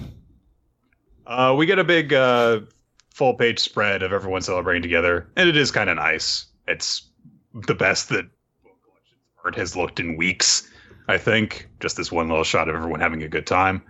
And then we get a time skip. Five years later. Such a weird detail. So there's some kids arguing on a bus, and Pyra comes up to them, and her hair is still like partially white and partially black, and she's like, "No fighting. That's the rule of the bone bus." All aboard the bone bus. Meep meep. so own bus. So the kids try and be bratty to her, so she just lifts them up by their noses. Um, and uh, then Kazami calls back to Pyra while he's driving the bone bus, and he says, "Hey, the parents will complain again if you abuse their children." And Pyra's like, "But I hate the little brats." Then why do you do tours for children if you hate them? So we get an explanation for what has happened in the past five years as Pyra makes all kissy faces at Kazami and causes the bus to nearly crash. That the yokai prison island was replaced by a terminal that connects the yokai and human worlds. Akifuyu was the main architect. She exposed the world to all the unjust research and evil committed by exorcists against the yokai. Yes, we're just fully acknowledging that that was a thing now. It was something that was alluded to, but was never actually brought into proper focus because there wasn't enough time to do so. But yeah, they did some messed up stuff, and we're actually acknowledging that now, as opposed to just kind of like putting it there but not having any characters observe that it was happening. Distrust toward exorcists and the treatment of yokai quickly became big social issues. In order to prove that yokai and humans can live peacefully together, we made many media appearances as a couple. And we see Kazami there with Pyra, and Pyra is like, We're totally in love. And Kazami looks uncomfortable because they're definitely not in love because their relationship is built on lies, which means it's very healthy. In the beginning, we received a lot of criticism, and we see that they got like thousands of dislikes on social media. It's like, what wrong with people? I don't like these people being in love. I, I like assholes. I like it as a criticism of the series. They're like, at the start, nobody really liked us, but look where we are now, Ma. Look where we oh. are now. I would be very bitter if that was the case. So we see we see that you know at the beginning we received criticism, but thanks to Pyra, the younger generation, that's right, all the Zoomers will save Bone Collection, came to realize that yokai can actually be cute. So yokai became more accepted. Oh well, if they're physically attractive, then they've got to be okay then. Mm-hmm. Mm-hmm. Because of these things, the Exorcist Federation became smaller, and the samurai was forced into part-time jobs. this, this confuses me so much because two panels later, Reno becomes a member of the Four Exorcist King. But apparently they're like, we're downsizing. So there really can only be two Exorcist Kings. I can fool Akifuyu and oh, guess what? Someone else. We're to kick you to the curb, Samurai guy. He's just like, what about my 401 Samurai K plan? like, yeah, sorry, man. As for Reno, she became one of the four Exorcist Kings and she keeps sending me aggressive messages over the line app. After a while, I started ignoring the red messages. He's just ignoring his friend. She's being so annoying. She's trying to keep in contact with you. I guess you just decided you didn't like her. Okay. But uh, it was probably Pyra. Like, you're not still talking to that Reno girl, are you? You know she had a thing for you, right? Don't talk to her anymore. Yeah. Jeez. I started working in the Exorcist tourism department, and Pyra and I run a yokai viewing tour for kids. So we catch up in the present. Pyra c- calls out a bunch of small yokai for the kids to observe and play with and stuff. But there's a little girl who's scared, and so Kazami narrates, not everyone has accepted the yokai, but I'm going to help everyone with my yokai spell. And he's like, look, we can exploit them for resources. Aren't they great? But then he says, There's no difference between yokai and humans. Now let's play dodgeball. And oh, all, all the little yokai and the kids play dodgeball together. And Kazami's observing them, and he starts crying. It's like, I'm really happy. And then Pyra snuggles him, and he's like, Oh no, the kids are watching. And she says, That's why I fell head over heels for you. It's because he's sensitive. I feel like playing dodgeball with a volleyball wouldn't be very fun. It would hurt, dude. It would hurt, and volleyballs aren't that like they don't have the aerodynamics you really like. You'd have to either be really strong, or you just have to accept that this is not going to flow, flow very well. So I think they're very bad tourists.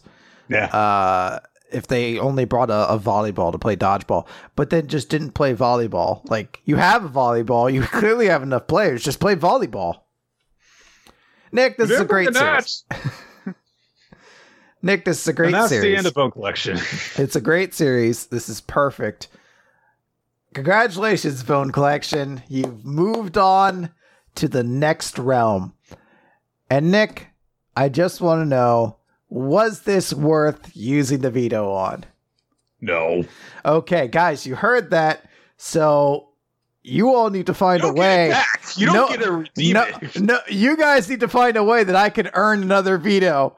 Because clearly, I got the touch for just the hottest of trash. So this is on you guys now. Get me that next money in the bank. You've got the touch. You've got the power. When all hell's breaking loose, you'll be right in the eye of the storm because you summoned that storm, Chris. I'm gonna be like Edge, where I just get like six fucking uh, money in the banks, and I'm like, yeah, I crush every one of them. Sometimes I take them because Ken Kennedy sucks penises. Basically, yes. Oh, done with bone collection. Never have to worry about that again. Burn the witch. so, ah, bone collection is over. Burn the witch is just beginning. But oh, Chris, it's only got to be four chapters. Oh. Four chapters. That's it. That's I can get through four chapters. I can do this. So people kind of observed that the one shot is kind of chapter one of Burn the Witch, but it just kind of like introduced the world. Nothing really happened in it, and chapter one, in a way, kind of rehashes stuff that happened in chapter one and uh, the one shot anyway. So let's just get into this. It's Burn the Witch, chapter number one. Witches blow a new pipe. I love Kubo. It's it's so much more digestible when you're only getting it for like a short chunk and you're just like, yes, yes, witches blow a new pipe. Yes. Instead of like looking up and seeing this avalanche that's going to descend on you, it's like, no, I can, I can, I can handle a little bit of an ice flow. It's, it's Mhm. fine. I can see the end of it. I'll, I'll, I'll endure it. It'll be okay. I don't have to worry about being buried under this. So, Ninny, the deuteragonist of the series, is uh, who we follow at the beginning of this chapter.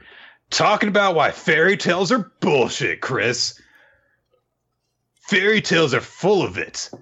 Girl gets hit by a magic spell, turns into a princess, gets to wear a pretty dress, gets to make believe she's picking out some hot guy, but ends up getting chosen herself instead. And the magic disappears partway through to boot. Isn't that just the worst? But everyone says they want to be the princess. Are they for real? They know the spell's going to wear off in the middle of things, right? You broke a promise, so oh well. Time's up, so you're out of luck. Think again. You're all a bunch of idiots. None of you have any idea why the spell actually wears off. If idiots are the only ones who get bewitched, I'd rather be the one casting the spell. Oh, she's not, she's not like most girls, Chris. Now, so uh, I recently was playing a gacha game called uh, Alice, which is uh, uh, Yoko Taro has some involvement with it. I don't know if you know who that is, but he does uh, NieR:Automata, and uh, basically.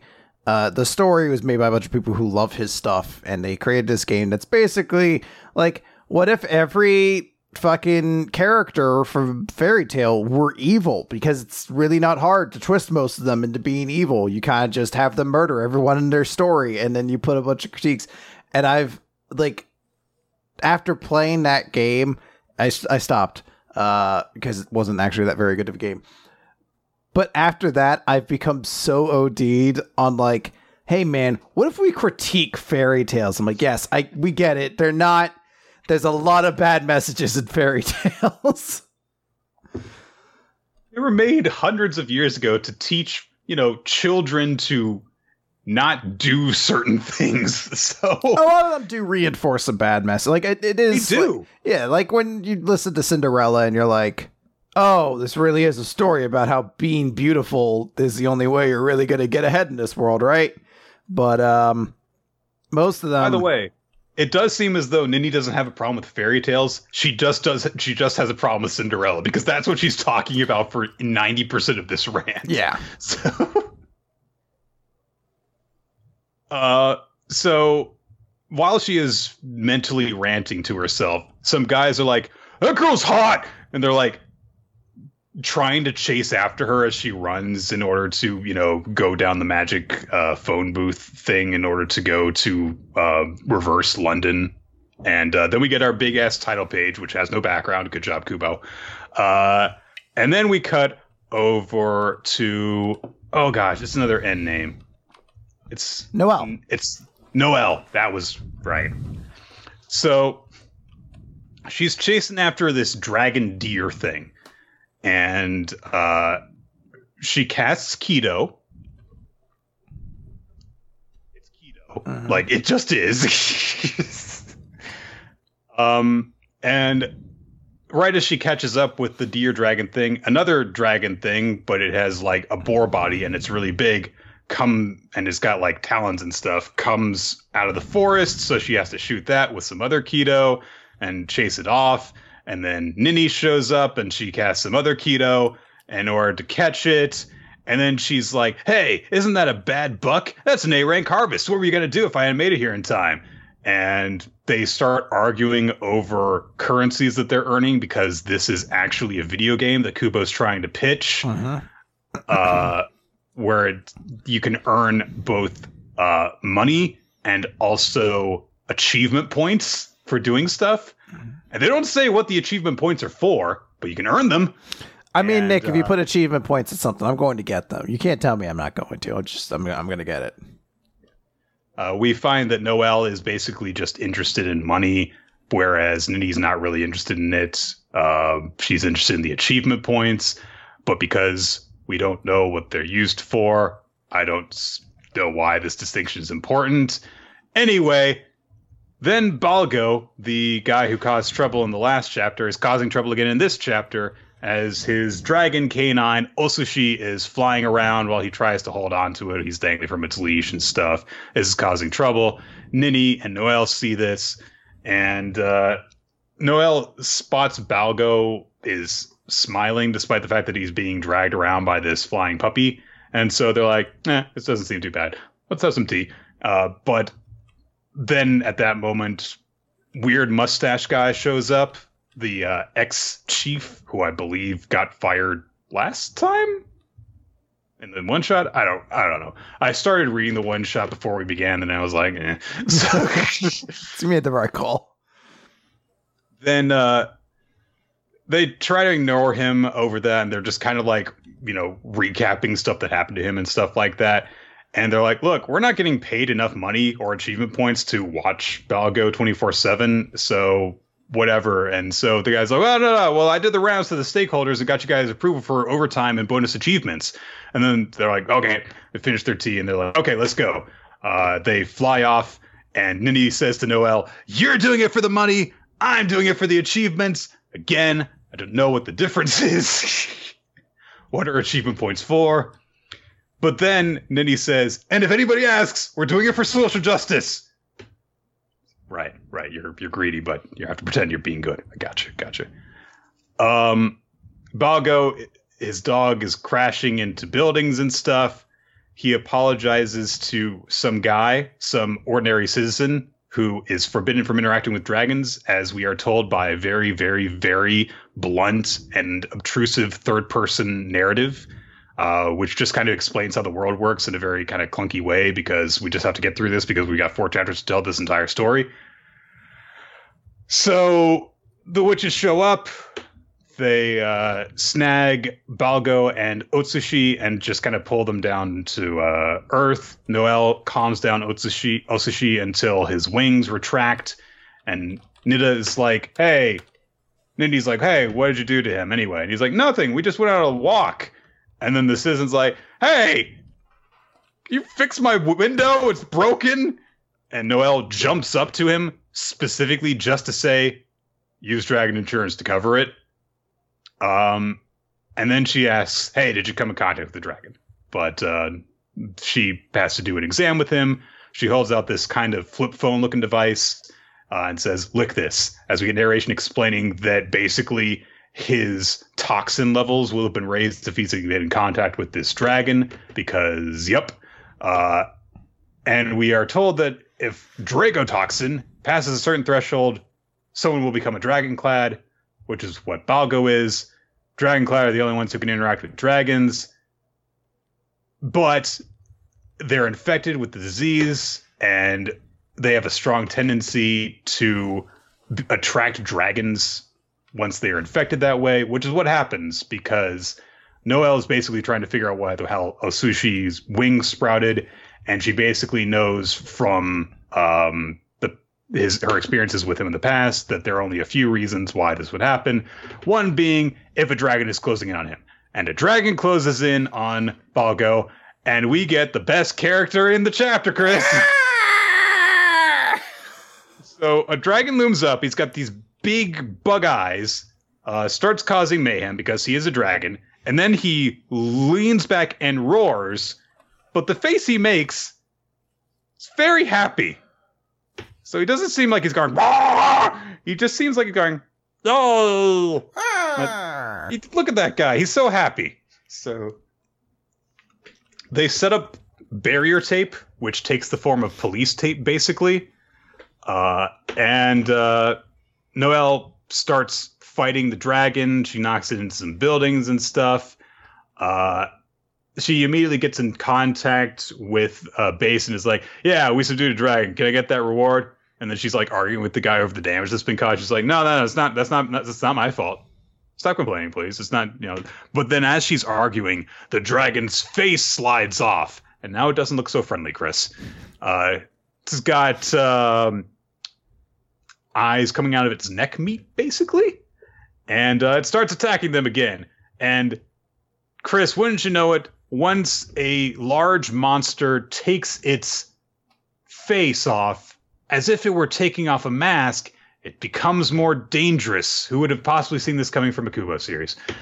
So the dragon is attacking them with its tongue.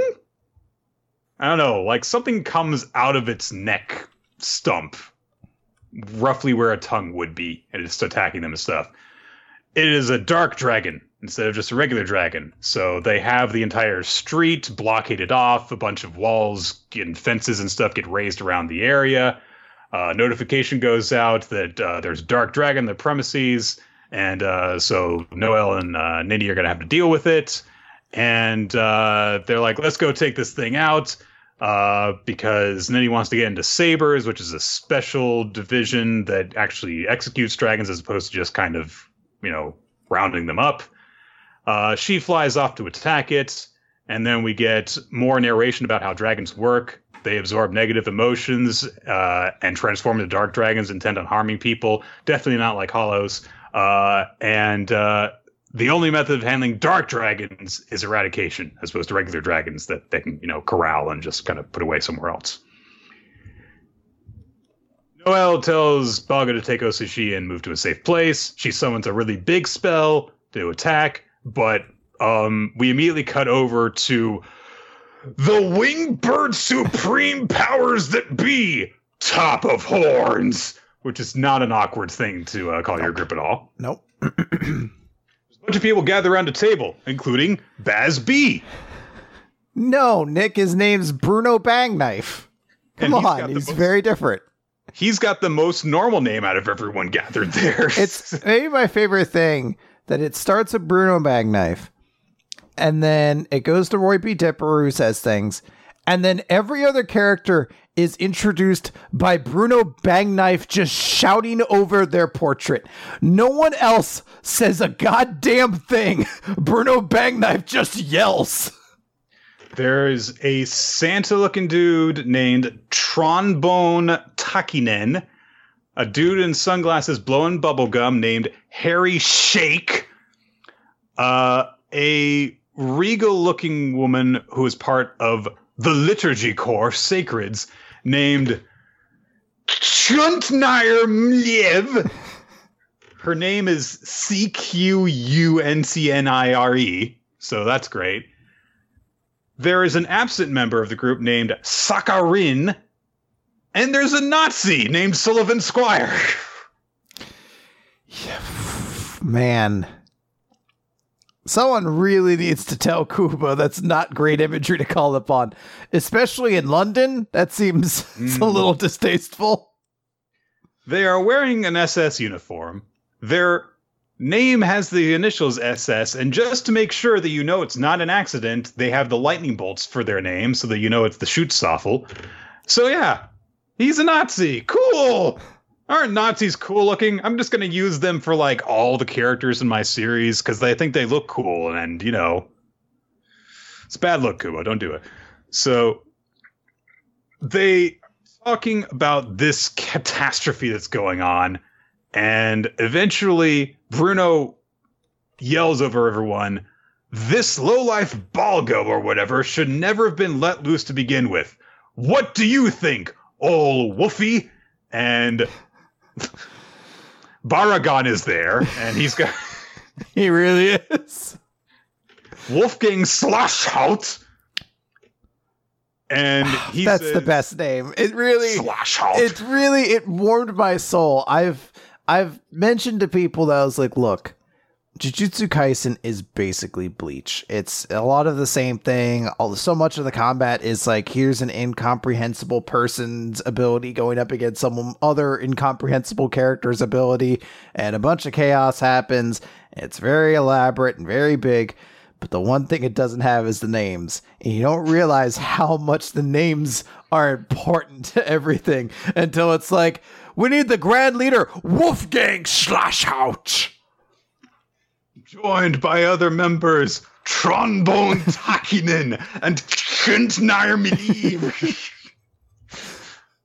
Um, also, for that matter, uh, one of the three most important characters in the series is named Balgo Ewain Parks, which is also pretty crazy.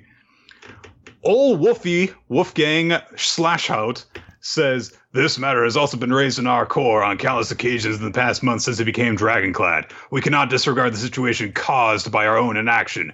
We will commence proceedings to eliminate the Dragonclad Balgo Parks. So, yeah, apparently they've decided that Balgo is too dangerous to be allowed to live anymore. And so this presumably is going to be the conflict that Ninny and Noel are going to have to deal with do they choose to go along with promotion and money and stuff with the organization that pays them, or do they protect the person that Noel seems to be a little bit protective of? So. Yeah. Uh, I don't really have too many thoughts on this series, honestly. Uh, it's four chapters long, and the first chapter is like, remember this world you read about like a year ago? Well, yeah, you're really. gonna you're gonna have to catch back up on it, and it's a kind of interesting world, but for me, the chapter is more about like, ah, yes, I remember Kubo and his weird artwork and his his lack of backgrounds and his stupid character names. Uh, like all that stuff's kind of warm, like a nice warm bath I'm getting into. Where you're just like, ah, yes, weird Nazi references in your series that you don't seem to have much of an idea about its execution. Excellent, classic Kubo. Mm and uh, that's really kind of where it is. I really don't like. I have zero feelings on Ninny or Noel mm-hmm. or Balgo. Like the world's kind of silly. I don't know why there are achievement points referred to as just thusly achievement points. But I'm excited for three more chapters because I know it will end and I will not feel any different. I feel like by the end, I'm still going to be like, that was nice having Kubo back in the magazine, right? So thus far, it seems as though the best measure of this series is just going to be, yep, it's a Kubo series. Because you know what? People who liked Bleach are going to like this because it's a Kubo series. And it's got all that weirdness in it. And you know what? It's not going to last long enough for me to get sick of it. So, okay. Yeah. Let's move on then to talk a little bit about Magu-chan God of Destruction, Chapter 8. Magu-chan, by the way, seems to be doing okay uh, in terms of uh, reader response to it. It seems like, but uh, it's uh, sure it's a little we'll too. I was gonna say it's a little too soon to tell. I think the very important thing is seeing when volume results came out because it ranked very high, but I believe Bone Collection did too its first time, so that might not mean a ton if its volume sales aren't particularly great. Chapter eight: A Scorcher of a Duel basically it's fucking hot and uh, there's no AC in the in um in uh Ruru's house. Uh, there is a funny joke at the beginning because Ruru is, you know, just sitting right in front of a fan trying to cool off, and she's like, "Magu, how can you not be hot?" And Magu's like, "I am a superior being. I am impervious to elevations in atmospheric temperature." And then uh, Ma- she looks at Magu and Ruru thinks like, "You look like you'd be cool. Help me cool down." She tries to pick him up to like put her on her, put him on her head like an ice pack, and he just collapses like he's made of like Nickelodeon slime, basically. And she realizes, "Oh, you're not handling the heat well at all." So she decides that they need to cool off. So she's like, "Oh, I know. Uh, we've got this shaved ice maker in the house. So, you know, you put ice in the top of it and you make shaved ice and then you put some flavoring in it. Magu thinks at first it's some sort of torture device, and Rue just again unfazed as always, just stop thinking about gross stuff, and is like, no, so you make dessert with this. Uh, Magu digs into some that she makes, and he's like, "This is just water. It holds no nutritional value." so Ruru gets upset about this and she's like, I'm going to prove to you how great shaved ice is as a dessert. I'm going to go buy some more toppings so you stay here and watch the house while I go get some more shaved ice. The descendant of the Holy Knights, Izuma Kisaragi, shows up at the house at just that moment and he's like, I had this pigeon looking out for you. Okay. All right. Uh, then he spots the shaved ice, and Izuma's like, "Wait a minute! That red liquid on top is that? It looks like blood. What have you done to that pearl girl?" And he gets the exact same thought in his head about the ice shaver that uh, Magu did, and of course Magu has to say things in just the most suggestive way possible in terms of making it seem like he killed her by being like, she currently is carrying on a mission, using her very being to provide me with sustenance. And he looks like he's got blood dripping out of his maw. So Izuma's pissed off. He starts to attack. Ruru shows back up uh, at her house with all the stuff to make shaved ice, while Izuma is panting, trying to catch uh, Magu while the pigeon flies around the room. It's being very helpful. Uh, Izuma says, "All right, time to finish you off," and Ruru steps on him, to be like, "Stop it," you know.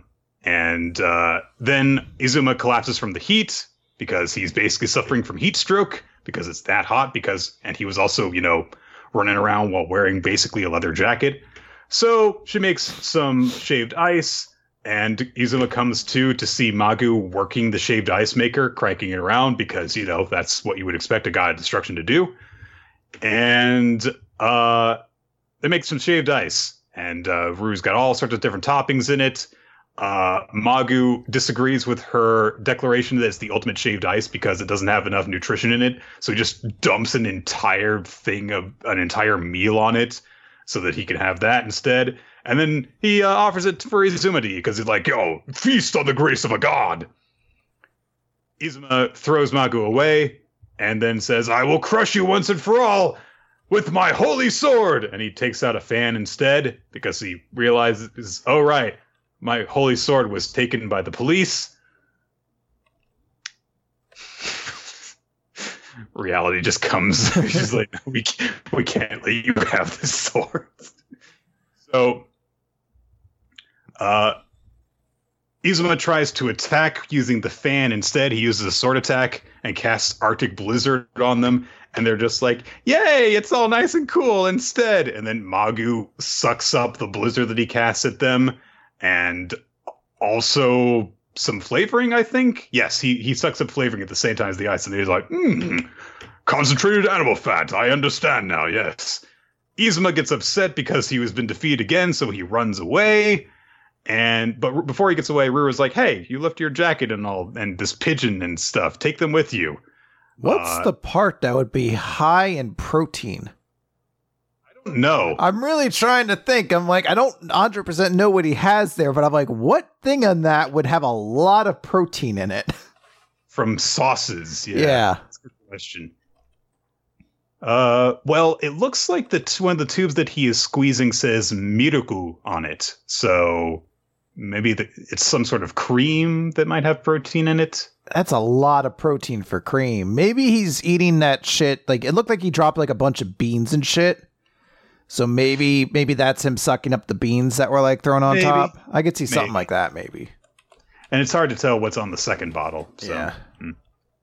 Anywho, so uh, Ruru gives uh, Izuma his uh, stuff back as he and he leaves, and Ruru says like, you know, I wish that you Magu would get along with him because you know what, you guys have a lot more in common than you think, and uh, we get this kind of like little collage of how they seem to have the same reactions to a lot of things, destroying what they don't understand, being confused by modern technology, etc.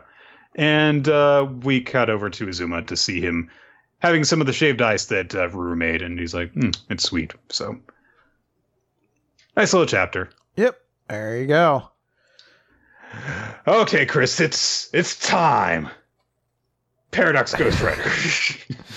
It's penultimate chapter, as we've just found out as well. chapter 13, Rider. Ding, your cancellation's almost ready. So Almost. Why is it Um, dinging then? It's not ready yet. It's just like a, it's a it's a warning beep, you know. Can you imagine how fucking annoying it would be if my microwave dinged to be like, your food's almost ready? Like, but it's not? What the fuck is this? Like, if your alarm went off to be like, almost time to wake up. So I can sum this chapter up very quickly.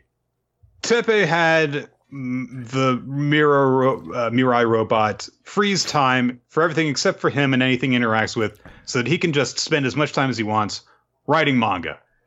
And he writes manga for probably centuries, honestly. So, and I- he eventually just like stops keeping track of time as he is writing manga.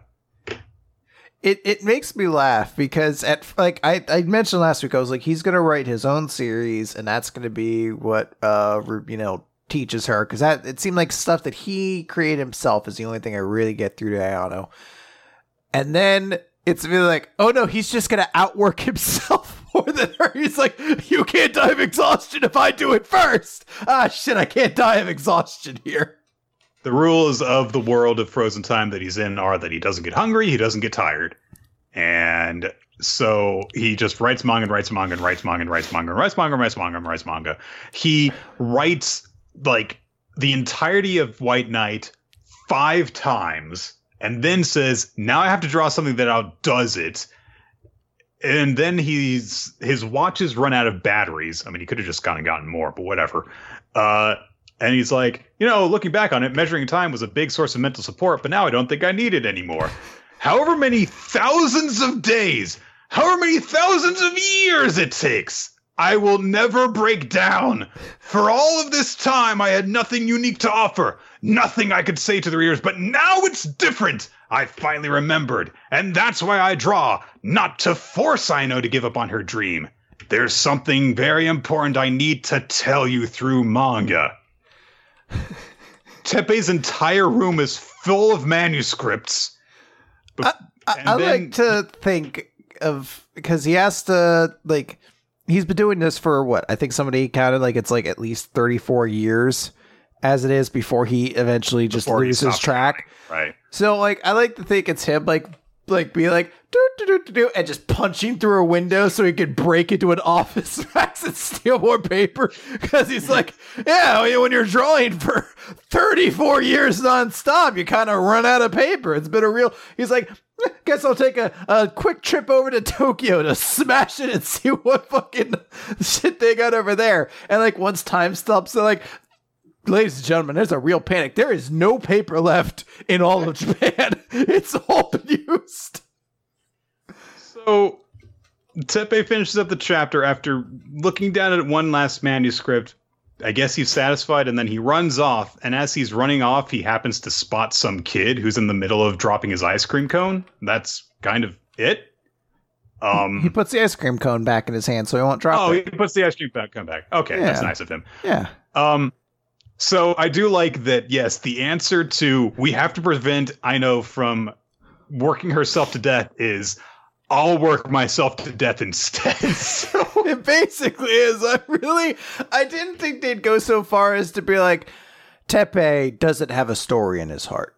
Or at least that's what he thinks. But actually, no, he doesn't. He needs magical abilities and the ability to write nonstop for 34 straight years before he has a manga worth sharing with the general audience. You're like, that can't possibly be right. What lesson is that? What if he does hand it over to Aino? Is like, hey, look at this, and she's like, this is kind of bad. she's like, eh, I kind of feel like. This, it feels like you wrote this after you spent a long time telling yourself what would be good and never asking anyone else for an opinion for like literally years. Like, have you actually taken a look at this? Literally, all the characters are either named Teppei or a girl Teppei wants to fuck. Like it's you really overwrote this, and I I can't help but feel like this is the result of 34 plus years of nonstop magical manga making, thanks to a robot microwave. And you're like, I mean, the robot wasn't the microwave, so no, stupid, you're wrong. This. I mean, it's such a weird message because it seemed as though we were going in the direction of like, yes, you know, if you have a story within you that is trying to, you know, be created, then that is, you know, sometimes it's very important to do that, but you have to have some form of balance, or otherwise you're going to kill yourself. And it took that and said, like, but if you're really obsessed and you had a time machine that would make it so you didn't die, then that would be great. It's it's mixed messaging. And it's it's so phenomenal because you really, when you first read the series, you assume that it's going to be a story about like manga can change the world. You know, in the same way most manga tend to portray manga as something that changes the world. 20th Century Boys did it, Dr. Stone did it. This idea that like manga has this way of touching the soul in a way no other medium can. And anybody with the right amount of passion can tell that sort of story, except Teppei He's really bad at conveying thoughts, so he needs 34 years in a void realm before he's able to put something out that's somewhat enjoyable. And you're just like, this can't possibly be the right message to send. Teppei's got to get over to Aino's place and he's going to show her the manuscript he's made. And it's just going to be that one homework project from SpongeBob that just goes, the. I really, I really want them to like, like she reads the manga. She's like, this is pretty good. You know what power really changed the world though? That magic time stopping ability that you alter the world in your own ways for 34 years. That's the real magic. Fuck manga. We need that power. I'm gonna go work myself to death creating a time machine. like, no, she's always gonna work herself to death. I'm she just giving know. her a more ambitious dream to follow. It turns out crushing her dream wasn't the answer at all. It was just teaching her the value of moderation. that robot lied to me. Beep boop. Remember, I'm not a robot. I'm some construct of an author's will or a god. I'm not really sure. Fuck, I love this series. It's so dumb. And I I can't wait to find out what the last chapter is. I really like cannot wait. It's it's fueling. What's going me. to result from this madness? Yeah, like you can't show something. Like he has to hand her the manuscript and she has to look at it without the readers ever seen it. Because if he hands her like fucking, he's like, "This is super White Knight." It's like White Knight Kai. I basically trimmed it down a little bit shorter, and she's like, "Oh, this is the perfect digestible amount of content. I no longer want to work myself to death." oh, Chris.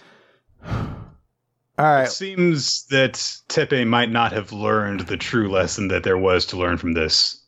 Will someone else learn, though? I don't know, Nick. We never learn. We'll never learn. Question 170 A pizza bet equals tomorrow night's Pixie Part 2. So we continue with life on the island. Um, excuse me, Lu- uh, I was about to call him Luega. Uega is watching like the kids play. He's a little bit tired.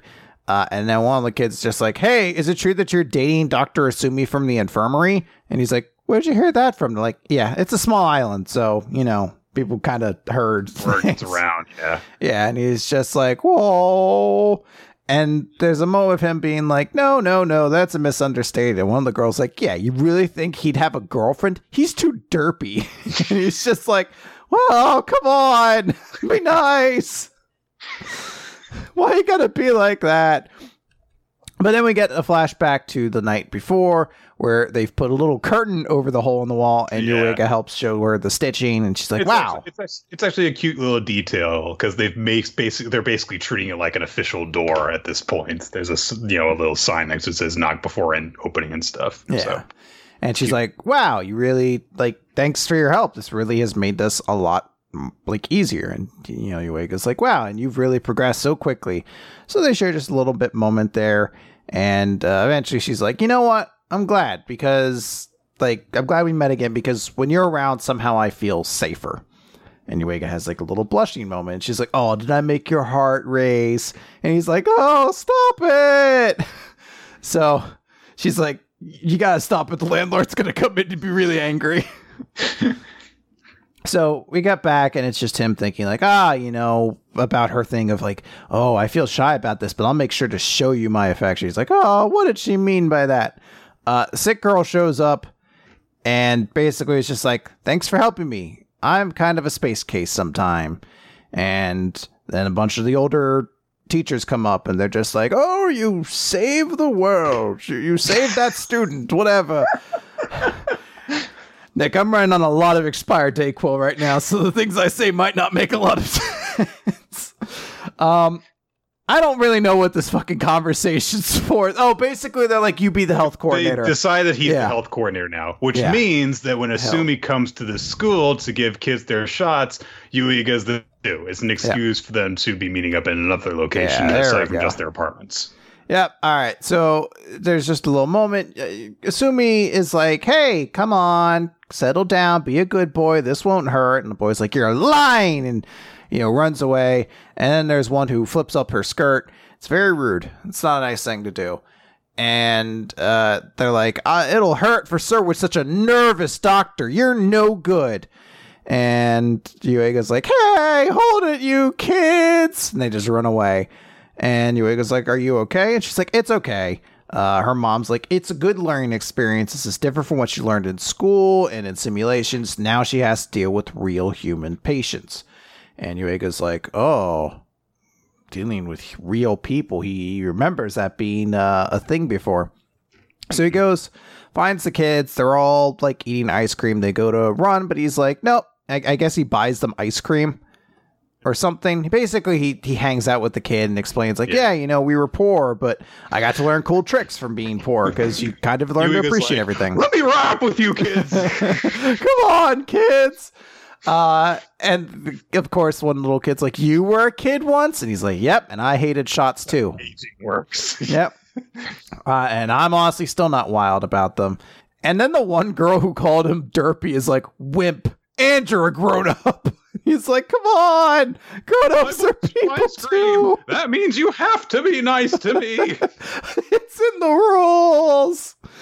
Uh, he's like, "Hey, I grown ups are people too, and as a person, I want you kids to know me better, and I want to know you better too." So he goes home, and Asumi's there wearing her maid outfit, and she's like, "Your your dinner and your bath are ready, and the house is sparkling clean too." And he's just like, "Oh, senpai, you're my maid outfit." She's like, "Yep." As I said, it's embarrassing, but I promised. And hey, I think I've still got it going on, right? And he's like, "Oh, this was what you meant by showing your appreciation." Yuega has like a moment, like, "Wow, she looks more grown up." Uh, it's like, "Wow, she's somehow gotten even sexier from it." And she's like, "Oh, what's up? You don't seem displeased." And he's like, "Oh," uh," and she's like, "I really was hoping you'd like it." Now, please let me practice my ejections. and you're she's holding up a syringe. He's like, "Well." what does this entail? because using injecting anyone with like anything could be potentially dangerous. I was like, you can't fill it with nothing. So That'll just make him have a heart attack. she has a little moment too where she like hops on top of him and she kind of almost has like a yandere. Like she's like, don't worry, I won't hurt you. And then she just kind of looks off to the side and Yuega's like, are you afraid of real human patients? And we cut over to the next day where he brings the kids back to get their shots. And Asumi's there. She takes a big deep breath, and then she's like, "Hey, I heard that you know of a great fishing spot. You would you mind showing me sometime?" And the kid's like, "Oh wow, you like a, you like fishing too, Azumi Sensei? Do you like boat fishing or shore fishing?" And she's like, "There, done." They're like, "What?" She's like, "Yep, that's all it was. It's all getting a shot usually was." And everyone's like, "Whoa! If he got that shot and he hates getting shots, maybe it doesn't hurt so much." So then she just talks to all the kids, says these different things, and Asumi's mom's like, "So what kind of magic did you use?" He's like, "Well, just a little innocent chat."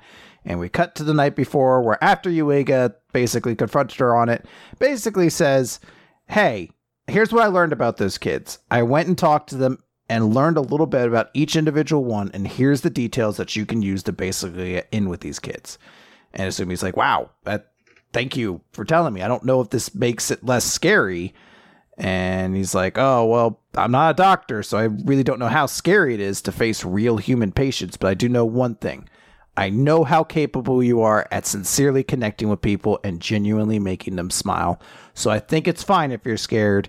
Your fear shows just how much you care about your patients. And it's a very little sweet message. And Yueka takes the rest of the kids away. And Ashumi sits on the rooftop and she's like, oh man, he's too big for his britches. But I guess it is true that I feel kind of safe around him. And she pulls out the little Dr. Fish keychain that Yueka had made for her, what, like eight years ago now at this point in the universe. So she still carries that around, which is a very sweet thing. And then she says, maybe tonight I'll wear my nurse outfit. it's very sweet. It's very, very Um, sweet. I do appre- definitely appreciate that. Yeah, we've got this like plot that feels like yes, this is you know an Asumi plot. Um, so it's nice. Yeah, it's it's a very sweet chapter. I I really do like Uega going out of his way and doing this very simple but very meaningful thing, and it calling back to something that we had seen before when she had the the patients basically at the maid cafe and everything like that. hmm Yeah, and we got to learn how awesome she was at uh, you know understanding people and you know paying attention to their ailments and stuff. Yep. All right, Doctor Stone. It's time to get stoned. Z equals 162. Down the Earth-stained path. We've got a color, color cover page for this chapter, which is basically done like a movie poster, which is nice. Uh, they're making a freaking tunnel boring machine under Chrome's direction. Uh, we start off with uh, Chrome and uh, Tsukasa is there, and Chrome is shouting at Hyoga, "No, you can't!" As as Hyoga stabs forward with his spear using his Kanryu spear technique, and it looks like he stabbed Chrome. And uh, he was actually just digging into the into the into the side of a little hole with it. He's he's starting to tunnel that way instead. That's all. It was, it was a fake out to make it look like he was betraying them. It was a joke. Yeah. Uh, and so Hyoga's upset with them because he's like, "You guys freaking making me use my martial arts to dig a freaking hole like this." Um, so, but so he starts thinking that way. But Tsukasa points out they're going to need a proper drill before they strike bedrock, which won't be too much longer. Uh, we, but Chrome says he's got Kaseki on that. We cut over to where Kaseki has just forged a drill, which he refers to as a spiral sword. It's very cool looking. Uh, Mose and uh, Ginro's bodyguard are immediately like, hmm, it looks like it would be great for impaling and eviscerating people. So there you go.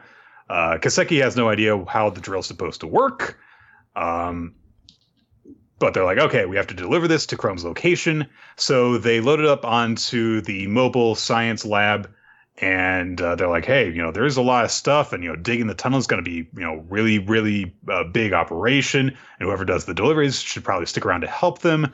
But if we send a big group with a lot of manpower, then they're going to notice it. So Ry- Ryusui just says, well, in that case, we need to send a man with the strength of a 100. So, of course, Taiju is the one.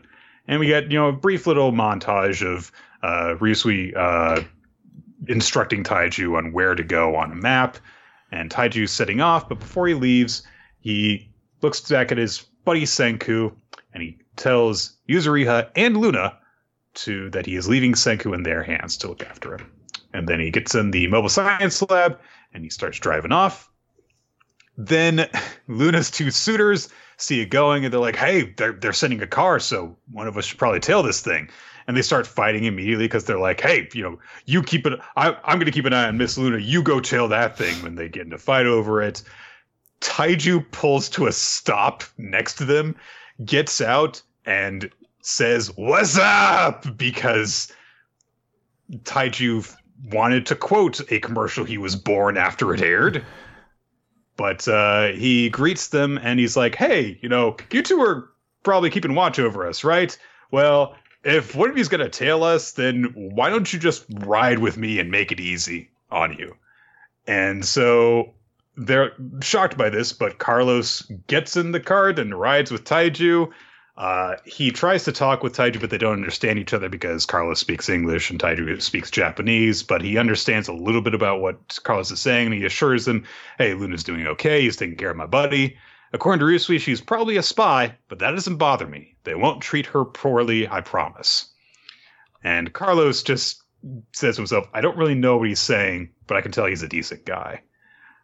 Then we cut very briefly over to the the main he- uh, headquarters on the Perseus, and they're like, "Did Taiju ever get his driver's license?" and we got back over to the science lab, and it's hitting literally every tree that it meets along the way until Carlos eventually takes the controls, and uh, he is the driver, so he uses his driving skills to pilot a car instead. Despite the fact he doesn't really know why he's helping the enemy, but he does it anyway. They arrive on the scene. Carlos is tied to a tree um, because, and Taiju's upset about this because he's like, he's the cool dude who drove me here. You know, Carlos overhears them talking about the tunnel that they're making to the castle.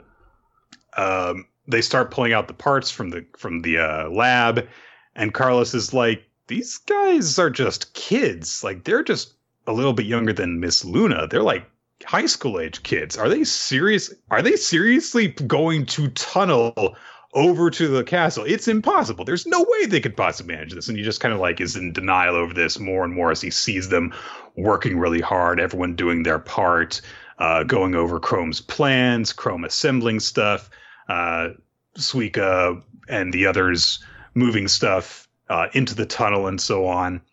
And uh, eventually they uh, get to a wall that they can't progress through under manpower alone, although Taiju's been helping out, helping to dig the tunnel. But they bring the drill in, and it's got a motor hooked up to it. And Taiju pushes it through, and he sh- declares, We're breaking through as he starts digging through the tunnel, one earth stained step at a time. So, cool stuff. Yep, it's a good chapter. Nice chapter. nice chapter. Nice, solid. We did a science thing, Doctor Stone chapter. All right. Uh, oop, hold on a second. Mashle. Got to get the right background for Mashle. Mashle, Magic and Muscles, Chapter 27, Mash Van Dead, and the high tier speed magic. So last time, Mash used his head to crack open Abyss Razor's mask, and now we see Abyss moving backwards, and there's a moment where we glimpse that they have this red eye where the iris is basically almost have like kind of a snake slit, and then like the iris is almost like a like a summoning seal in it. It's very very scary, and Ash is immediately like, "Oh no, that red eye could could it be that? Are you bleeding?" Abyss is, Did I hurt you? And Abyss is just like, "You don't know what this eye means." And Ash is like, "No, I'm sorry." He's like, "Don't apologize." He's like, "Okay." And he's like, he explains, like, all right, this eye, it's called the evil eye. It's a cursed eye that temporarily disables the magic of all who fa- fall under its gaze. And magic is everything in this world. So, thus, I am a pariah. I am a target of scorn. Everyone hates me. And Mash is like, oh, I feel kind of bad. You can't use that eye on me at all. and just like, it, no, it's I am. He does kind of like laugh a little yeah. bit too, so I think he does actually find this kind of amusing. So it's pretty adorable. Uh, Abyss is like, no, look, I am the natural enemy of all magic users. I have been feared and despised my whole life by everyone, even my parents. Though I suppose someone as seemingly blessed as you probably can't understand what it's like to wish you had never been born. So then they use Accelerate's second and this big dome of arrows shows up, force field. And an arrow. It's, very, uh, it's a very Byakuya's Bankai kind of looking thing, the Dome of Swords. So Yeah.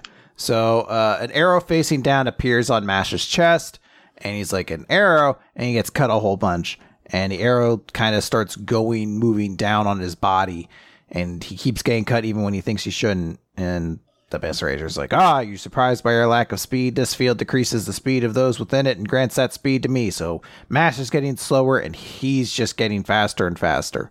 So Abyss is like, you won't get me a second time. This is the end. There's a big flurry of blows. And then Mash is slowly just like, while he's getting cut up, just lifting his fist into the air and then just punches the ground and explodes it. So it literally kind of like folds in on itself and he's like, wow, even while slowed, he could still exert this much power. But an attack like this can't stop. And he, Abyss gets punched in the face. And he he basically kind of blocks it. He's like, ah, he he did that to limit my movement. I need to back off and try. And Mash is stepping on his foot, and he's like, so good. Mash is like, got you a second time. and he's like, I can't move.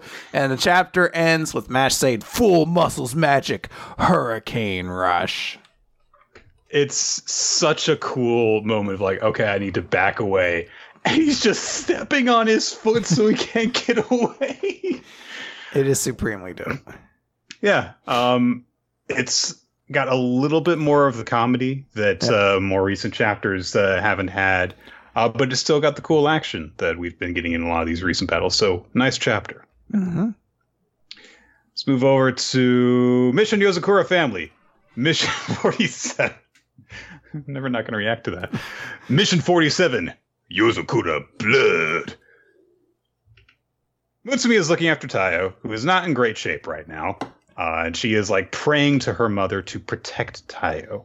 Uh, but of course, they can't move him, so they just are keeping put while everyone is trying to look after them. All the rest of the family is out fighting all the people who have been summoned, and uh, they're all tough. They're having a hard time with them. Um, they're just kind of observing these guys aren't getting knocked down as easily by our by our techniques as they as a bunch of mooks normally would be.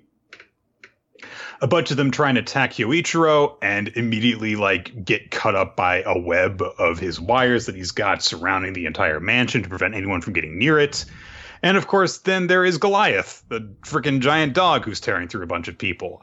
So they go over, call over to their leader, who is this guy who's got all of these swelling muscles bulging out of his shoulder. Uh, and they're like, hey, we can't hold this guy any longer. He's like, hang on, keep him occupied. A normal person's compatibility for cherry blossom leaf Hazakura is limited to 3%. Even no men who boasted a 10% rate couldn't make a dent. If you have more than 60%, you still can't let your guard down against them. And then he goes over and he punches Goliath really hard. And Goliath goes flying all the way into the mansion and busts a hole into it. And uh, as the guy follows after Goliath uh, through the hole in the wall, he observes, ah, you deactivated the cocoon mist. How ironic that the biggest weakness of the most sinister family was their love for each other. And uh, Kyoichiro has come up behind him. He's like, I'm not going to let you have an easy death for what you've done, basically. Uh, then there is a crackle going over their both of their earpiece communicators. And Kyoichiro realizes our, the speakers of our devices are being interfered with. And then someone speaks into a ring, activate hibernation, which basically causes a full lockdown of the mansion with the big guy inside the mansion and with Kyoichiro locked outside because he couldn't take three steps and get inside anyway. I don't know. Maybe he did on purpose. I don't know. He uh, he just like, all right, I'll go retrieve the previous head's ring from him. And yeah, that's going on. The big guy uh, turns off the power by just ripping some wires out of the wall. Uh, Mutsumi is like, oh no, the back the medical equipment stopped working. His room should have backup power. But what if they short circuit the mansion's entire power supply? What's going on? And I'm cut off from everyone. I can't communicate with them. And she realizes Taiyo's pulse is getting weaker. Oh no, he's gonna die. And uh, I feel like even my computer wants me to get through this chapter because an advertisement from one of my programs just popped up. So there's that. So she realizes what she needs to do. And so she goes over to a shelf to where there is a syringe that contains Nanao's Easy Blood Collecting Kit. Okay. And so she uh, puts a tourniquet around the, her arm and then takes some of her blood out and we get you know narration from like her mother i believe saying like do you understand? The blood that flows in our bodies has special power within it. And if you use that power you can do anything evil but that also means you can use it for good. Just know that a power as great as this also comes with suffering. If you want to use the power for someone else it must be someone so dear to you that you'll be willing to accept all of their suffering too. And so she injects Taiyo with the Yozakura family blood, the blood that makes people have superpowers. And she takes his hand and she says, You've always come to my rescue, Taiyo, and I haven't done anything for you yet, so don't leave me she's crying. The big guy emerges. He reaches out towards Mutsumi, but Taiyo wakes up and he throws a knife to the guy, and all of his bandages go bursting off because he's super healed now. And he picks up the taser gun while holding Mutsumi and he says, Don't lay a finger on her. And his eyes have taken on uh, a shape to let you know that he's got the Yozakura family blood. He he uh, he uh, killed his brother and uh, and cried about it, so yeah. he's got Sharingan powers now. Now, now you're magically evolved. Eh. Eh. Nick, Eh. I say we drop Mission Yozakura family because this chapter is. Uh, when I read this chapter, I was like, "This is either the beginning of the end, which I don't think it is. It's getting a color page next week, which wouldn't seem to indicate it's doing that poorly. This is either the beginning of the end, or this is where this is the biggest chapter in this series to date." And I felt nothing at the end of this chapter, nothing, and I don't really want to talk about it anymore. I'm not saying the series is bad. It just, for whatever reason, does not connect with me whatsoever. We'll see you guys next week for Ayakashi Triangle. yeah, it's coming. It's coming in, guys. Look, I'm really glad that Well, people like is, this. I have actually been reading Ayakashi Triangle, and it's not as bad one as I thought it was going to be. It's it's bad, but it's not as bad as I thought it was going to be. And two, there would have been more for us to talk about chapter to chapter than this series. So Yeah, it's it's just the thing where I'm like, I really don't, for whatever reason, this series just doesn't connect with me, and I'm glad people dig it. This isn't me saying it's a bad series. It's a series I generally just feel met on. And when this chapter came out, which is such a, uh, it feels like it's it's meant to be a hugely significant chapter, and it still just doesn't move like the needle one way or the other. I'm just like, then it's just not going to change. Like I could read the series, and I, I'll keep reading it just in the background, but it's like if this doesn't move the dial a little bit, then it, it probably just isn't going to move. So, how about this? We'll keep an eye on Yozakura family. Mm. And if something happens, we'll talk about it. Yeah. But I think it is time that we have a series that we don't just have the reaction of all right, every single week. Yeah. And occasionally there has been a, a little something just here and there. It's like Mutsumi danced with the beluga this week, but there was an annoying guy in the rest of the chapter. That kind of thing. Sometimes it is so ridiculous that we do make note of it, but it's not that ridiculous. Yeah. So if you don't want to read it, I'm not going to fight for it. So As I said, I'll keep reading it. I just don't want to add it to the recap because I feel like every week I'm coming in with nothing to say because I. I don't have a Yeah. feeling on And it's not like the other series that shall not be named that I didn't have feelings for. I was like, I at least found stuff occasionally to start talking about or joking about. I just don't have any effort for this series. I just, I don't know. People have different tastes. yes. Black Clover. All right, let's talk about Black Clover. Nick, this is page 261, Shadows of Night, with a pretty cool cover page. Yeah. We're running through the shadows of the night. So come on, baby, take my hand. It'll be all right. Indeed. Surrender Um, yourself to me tonight. Yeah, all those things from a song that I would probably remember if I wasn't dosed up on a lot of expired DayQuil. Rhythm of the Night? But- Pat, uh, Pat Benatar. Oh. Da da da da da da. We are young. Da, That's know. not the song. Well, it's the best Pat Benatar song, so it is a know. pretty great song. It is good. All right, so we open. Uh, the Black Bulls are in a church, I guess.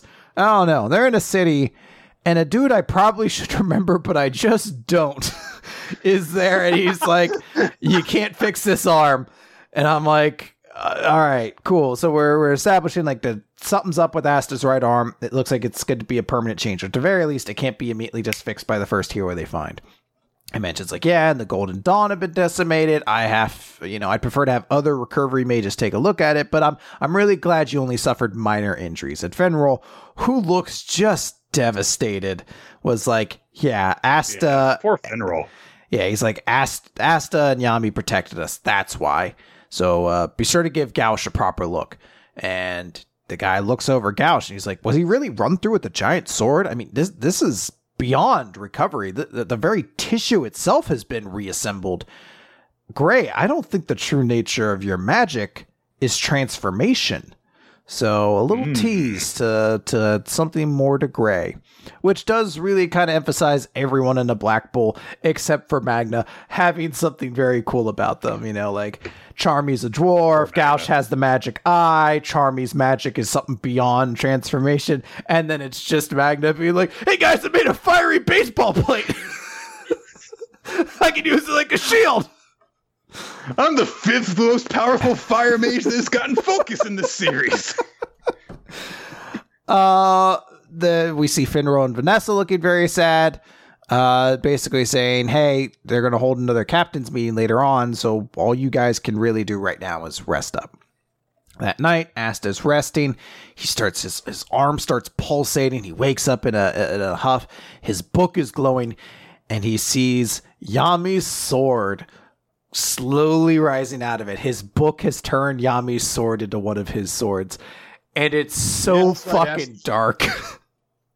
That's right, Asta. You got a sword while doing nothing. Again! At least this one I can tell is different than the other ones. The other three looked identical to me.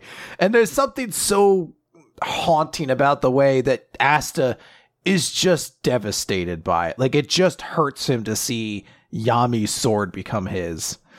Uh, Asta starts having this moment where he tries to start running and all of a sudden he can't move. And someone's like, hmm, where are you going? And it's someone in a cloak. And he's like, oh, who's that? Is it his magic that's holding me here? No, I have to go save Master Yami. And person's like, no, you can't. You are no match for that devil host on your own. Where you're trying to go, there are two others who are just as strong. And even the devil you're counting on has given up on you as hopeless. You don't understand that right arm very well either. So, as it is, right now, going anywhere isn't courageous, it's stupid and reckless. And yes, it's just like, but even so, I have to. Because while we're here, Master Yami is, he's just like, oh, him? Why not just leave him be? And Das is like, fuck you. How dare you? This is my best friend. How dare you talk to him about that? And the person's like, "Oh, I'm very familiar with him. He's he's rough and violent and savage, irresponsible, unprincipled, unfaithful, stinkiest dumps I've ever seen. it's kind of ugly. Bad bad tipper. like, wow. He's got shit taste in movies. yeah. he enjoys later Weezer, but not early Weezer. So that I mean, come on he never rewinds whenever we rent from Blockbuster. He rents from Blockbuster. he goes out of his way to use Netflix's disc delivery service instead of using the app. Uh, he's like, hey, he just isn't a decent human being. And if he lost, he's just an idiot. So Asta summons one of his magic swords, begins pulling it out, and tries to strike, and then a bunch of shadow hands just push him to the ground. And uh, the individual's like, a human who can't defeat me will never be able to rescue Yami. And Asta just remembers it's your fault for being weak. And he starts crying. He's like, if only I was stronger. And the person says, You're a fool, but you're a good person. I like you. And they look like a pretty normal person with uh, black hair and a ponytail. But then the horn starts to materialize at the top of their head. And they say, Don't worry, Yami's still alive. And Asta's like, Weg? Wait, who the heck are you? And the person says, I am the vice captain of the Black Bulls. Nacht? Natched? Knocked. Knocked? Knocked. German. Yeah. In my mind, I'm like, Natch. Uh, but that's not what it is. It says, knocked. If you want, I'll teach you how to use the devil's power. Bum, bum, bum.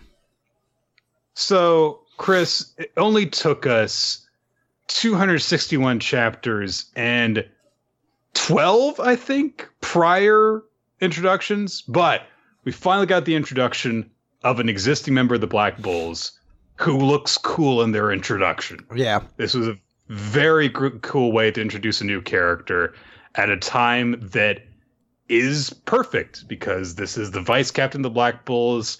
They have this devil power that Asta is just tapping into himself and so we get we're gonna uh, we have all this stuff to look forward to like hey Nacht kind of has this kind of he looks down on Yami, but they're companions clearly. So what, what, exactly is the relationship between them? What is all the stuff he's been doing spying in the Spade Kingdom led him to? And what's the story with that little imp guy that's hanging out on his shoulder? So, yeah, he clearly has devil horns, so he's possessed by a devil magic as well. Mm-hmm. It seems very exciting. I look it's been a very long time. Probably this is the first time, really, ever that Black Clover has been like consistently intrigued uh, or intriguing in like an interesting way, essentially. So I'm really excited to to continue this storyline. I think that generally this is what I feel like Black Clover always should have been, as opposed to like Asta pulls out a sword. He's like, "I punched you, I win!" Like everything now is feeling like there's actual weight behind it, and it it, it really has become much more enjoyable. Hmm. And uh, yeah, I am very curious about. Hang on. Noshed. Is that is that better, guys? They're telling us that it's that the ch is pronounced softly. Noshed. Fuck them. That just sounds wrong because they, they, don't, get it. Notch. Yeah. Yeah, they don't get they don't get to tell you what to do. Nick, you bludgeon their German ears as much as you want. just just go hog wild. Like Doc be leaving. See? You just you throw out words. You don't even know what they mean.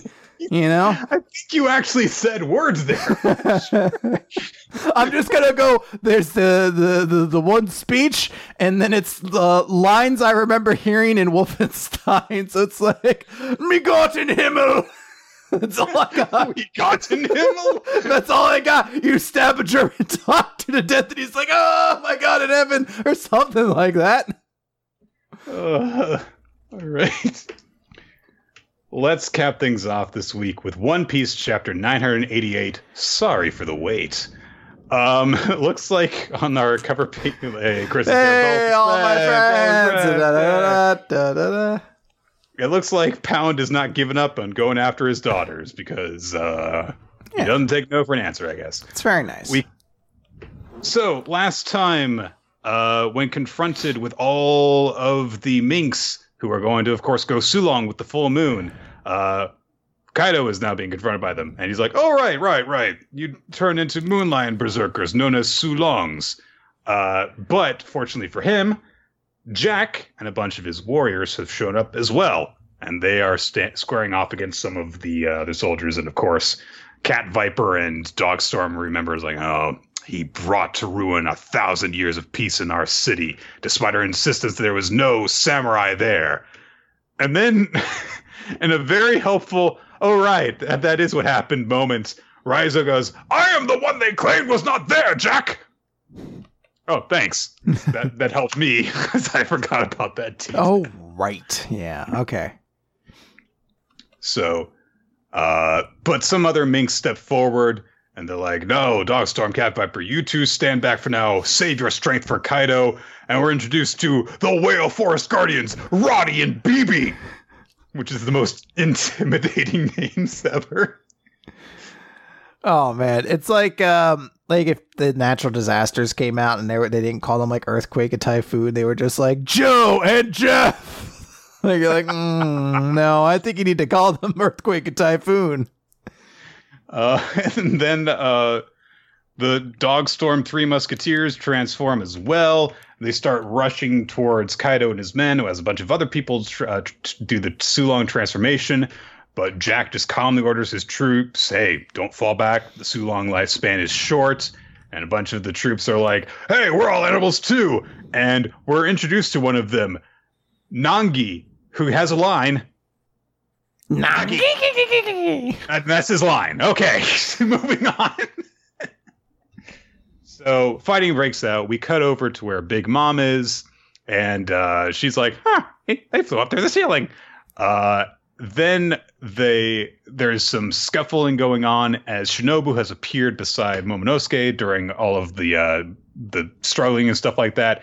King happens to spot her before she can loosen the chains and get him free. And of course, he grabs her and throws her off the balcony like a freaking.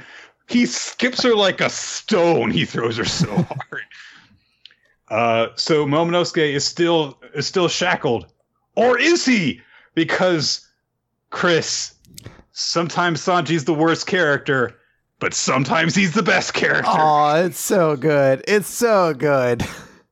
The shackles fall apart around Momonosuke's wrists as Sanji, invisible, tries to make off with him. He doesn't get away as King springs into action before he can fully get away. The cloaking disappears, and yep, Sanji's there in his full gear that he got from his scumbag uh, family. He starts struggling with King, who uh, quickly transforms into his pterodactyl form. And there is a weird moment where he chooses to make a joke because he's like, hey, a big gaping hole in the stomach could kill someone. um, so that happens. Uh, King's like, ha, just try vanishing if if you can. And Sanji's like, well, the invisibility is just a visual thing, so I can't vanish, so let me go. Uh, oh, I, I should note that uh, before uh, Sanji started scuffling with King, he actually tossed Momonosuke over to Shinobu, and he even had time for a cool line. He's like, "Hey, Momo, way to drop your name like a man," Yeah. Very cool. and then he, and, and then he throws him his jersey. uh, You know, go on.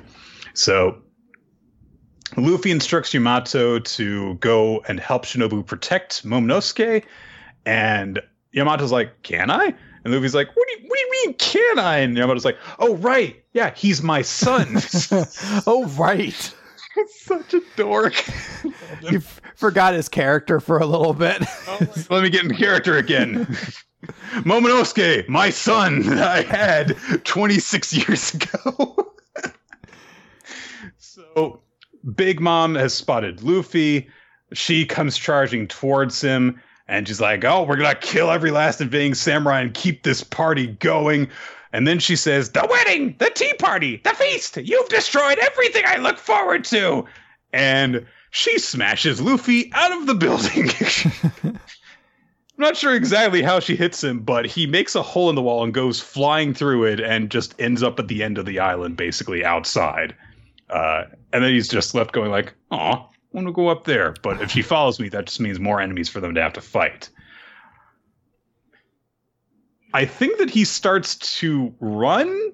I guess maybe Na- Nami starts to run. Nami starts to run. Okay, that's what's going on. Yeah, she takes the opportunity to decide to just book it, and then and she's got Zeus with her.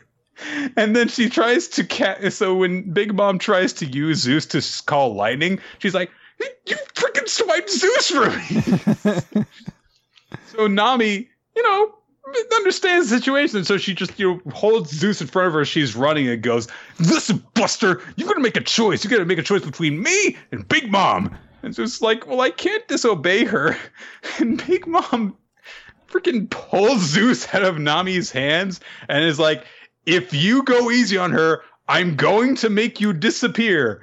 Which did make me, because I was thinking during this little scuffle right before this moment, well, I mean, I guess Nami could get a power up by getting Zeus, but how's that going to work if literally Big Mom is responsible for the soul that exists inside of him? And we get a moment of no, Zeus ain't joining the Straw Hats here. Well, he tries to kill Nami. Yeah, but Nami's like, we're never going to be friends unless Zeus Aww. helps her out. So sad. Yeah. But Chris, as if this chapter wasn't already badass enough. Brook and Franky come riding in on Franky's motorcycle.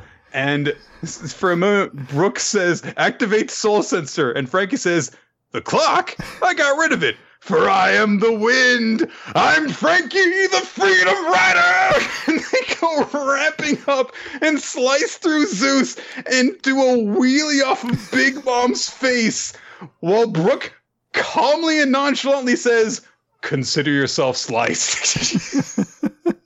it's it's so awesome. It's like the moment you need to be like, oh right, Franky and Brook are just awesome. They're just the best. fucking best. He just nonchalantly fucking wheelies Big Mom's face. Everyone's like, who are they? And he's just like, did I hit something? I I guess they were trying to attack Zeus, and Big Mom just happened to be in the way. Yeah, like it clearly, uh, like Brook cut through Zeus, and I guess like they just didn't realize Big Mom's face was right behind him. And as if Franky hadn't just had an amazing badass slash super cheesy line, and then had the awesome one liner, "Oops, did I just run over something? Oh well." Nami is super happy to see Franky there to save her ass. And she goes, Big bro! And Franky goes, Does someone have a runny nose? I'm really hoping. So I've heard a lot of people throwing the idea out there. It would be really cool to see a big collection of the Straw Hats fight Big Mom. Like essentially everyone, I guess, who's not Zoro, Sanji, or Luffy be there. Because right now, quite a few of them are there. A lot of them have kind of feuds with Big Mom. Uh, stole her her poneglyph. Uh, Nami's been stealing Zeus. Jinbei, hopefully, if he shows up, has obviously a lot of history with her. It does feel kind of cool, and there's something very satisfying about like fucking Franky just riding off of her face. It's so cool. I don't know what else to say. Oh, I guess Brook was actually the one who sliced through Zeus. I guess Yeah. that's why he why the, the, he made that remark. I thought that like the blade at the uh, the rhino horn was the, what Mhm. did the slicing, but of course, right, Brook would have had to use his soul cutter thing. That makes sense. Yeah. Still, super awesome. Uh, God, there were a lot of good chapters of manga this week, Chris. There were, So, but there can only be one there can best only be one chapter. best chapter. Yes. Uh, which I'm going to give this week to. I'm going to give it to We Never Learn. I think this was a really fun, good chapter as like the start of everything, and it was a very sweet chapter between Asumi and uh, Yuiga. for shocking the hell out of me and making me actually have a physical audible reaction when I read it, I have to give it to Chainsaw Man. There Okay. was no other series that that did that. I didn't even. I think that there might have been a series that made me a couple series that made me actually you know laugh or chuckle or whatever, but I they did not make Nicole as I was reading it go. Is everything okay? So Yeah, I mean, when a series can get like that kind of authentic reaction out of you, where you you Mhm. you audibly do something or have that moment, yeah. MVP. Um, I want to. All right, I'm gonna cheat. I'm gonna split. Mm. I'm gonna split mine, but they're both from the same series. I want to give it to Sanji because Sanji looked so supremely cool, and I I do enjoy it when Sanji shows up. So I want to give it to Sanji, but I also want to give it to Franky because he did a big he did a wheelie off of Big Mom's face, and those are both equally cool ways to like reintroduce yourselves into the conflict. So I'm gonna give it to to Franky and, and Sanji from One Piece. I'm just giving it to Franky straight up. Okay. He's Franky the Freedom Rider. Like so that's that's it. Yeah. Uh, what's yep. audience. The audience has Mission Yozakura Family as their chapter of the week and Yuiga as their character of the week. Also, sorry, uh, it's a tie actually between Mission Yozakura Family and Chainsaw Man. Mm. Well, that lets that lets you know just right there where we both just kind of went. Eh, it was a chapter. Yeah. One of the best chapters of the week according to audience. As I said, it was it was clearly the biggest chapter of that series to date. So mm. Uh, okay, well, that is going to do it for Weekly Manga Recap, everyone. We want to thank you all who joined us for the live recording, and to those of you who listened to the recording itself on all the places where you can find it, such as uh, weeklymangarecap.podbean.com. And also, you can even watch the, the playback of the recording session on, tw- on twitch.tv slash you can find it on it uh. Spotify as well. In case I, I know people have been asking for it, so if you want to listen to Weekly Manga Recap, it should be appearing on Spotify as well. Spotify. We do podcasts now. Yep. We can Don't, al- don't know how that took so long, but don't know how it took us long. So, like us, or like most artists, we can also not get paid by Spotify. Right. We're, we've made it, Chris. Until we like Taylor Swift, we're like, no, we're not gonna put our stuff on there, and then uh, like a back uh, like a back door deal happens where it's like, all right, I'll put it on there again. I guess it's there now. Uh, you can follow us on social media to find out exactly when the recording session is going to start. At Demember Podcast is the official podcast account. At Rolati and at Nick F. Time are your hosts. Uh, weeklymangarecap.podbean.com is where you can find the past episodes. Uh, you can also join our Discord server where you can use that to just send us general feedback, chat with other uh, people in the Weekly Manga Recap. I don't know. I don't want to call it a universe because then we sound way too corporate. But you know, No, it's the weekly manga recap universe, Nick. And next week we're gonna do the Thunderdome, and I'm just gonna buy a shit ton of tablets and place them up behind me, and people can call into it and be live audience, unless they have unless they broadcast like beheadings and Nazi stuff. people. So that don't do that. Pikachu's fine. Just Pikachu don't was great. don't be an animal. Is kind of what I'm saying. That was such a very. I mean, how amazing how within two days it was the best part of WWE and the worst part of WWE Oh yeah. immediately. Anywho, uh, you can also use that to find the Google spreadsheet that Ninja X3i uh, maintains, where uh, we keep track of all the statistics associated with the podcast, including recommendations. You can find out what has been recommended to us and add your voice to that. Also, add your own recommendations and uh, use that to decide well, what, what is the audience chosen MVP and audience chosen series of the week and stuff like that. So Special thanks go out to Steve Manor Takars, to Infamous Plant for making the framework for the visual stream of the of the show, and to Wednesday Dale Cheddar and Milo Jack Stillis for making the opening theme to Weekly Manga Recap. That is going to do it here on the show this week. Yeah, we're gonna catch you guys later. I don't have it in me for like a wacky send off, so goodbye. There you go. Bye, everyone.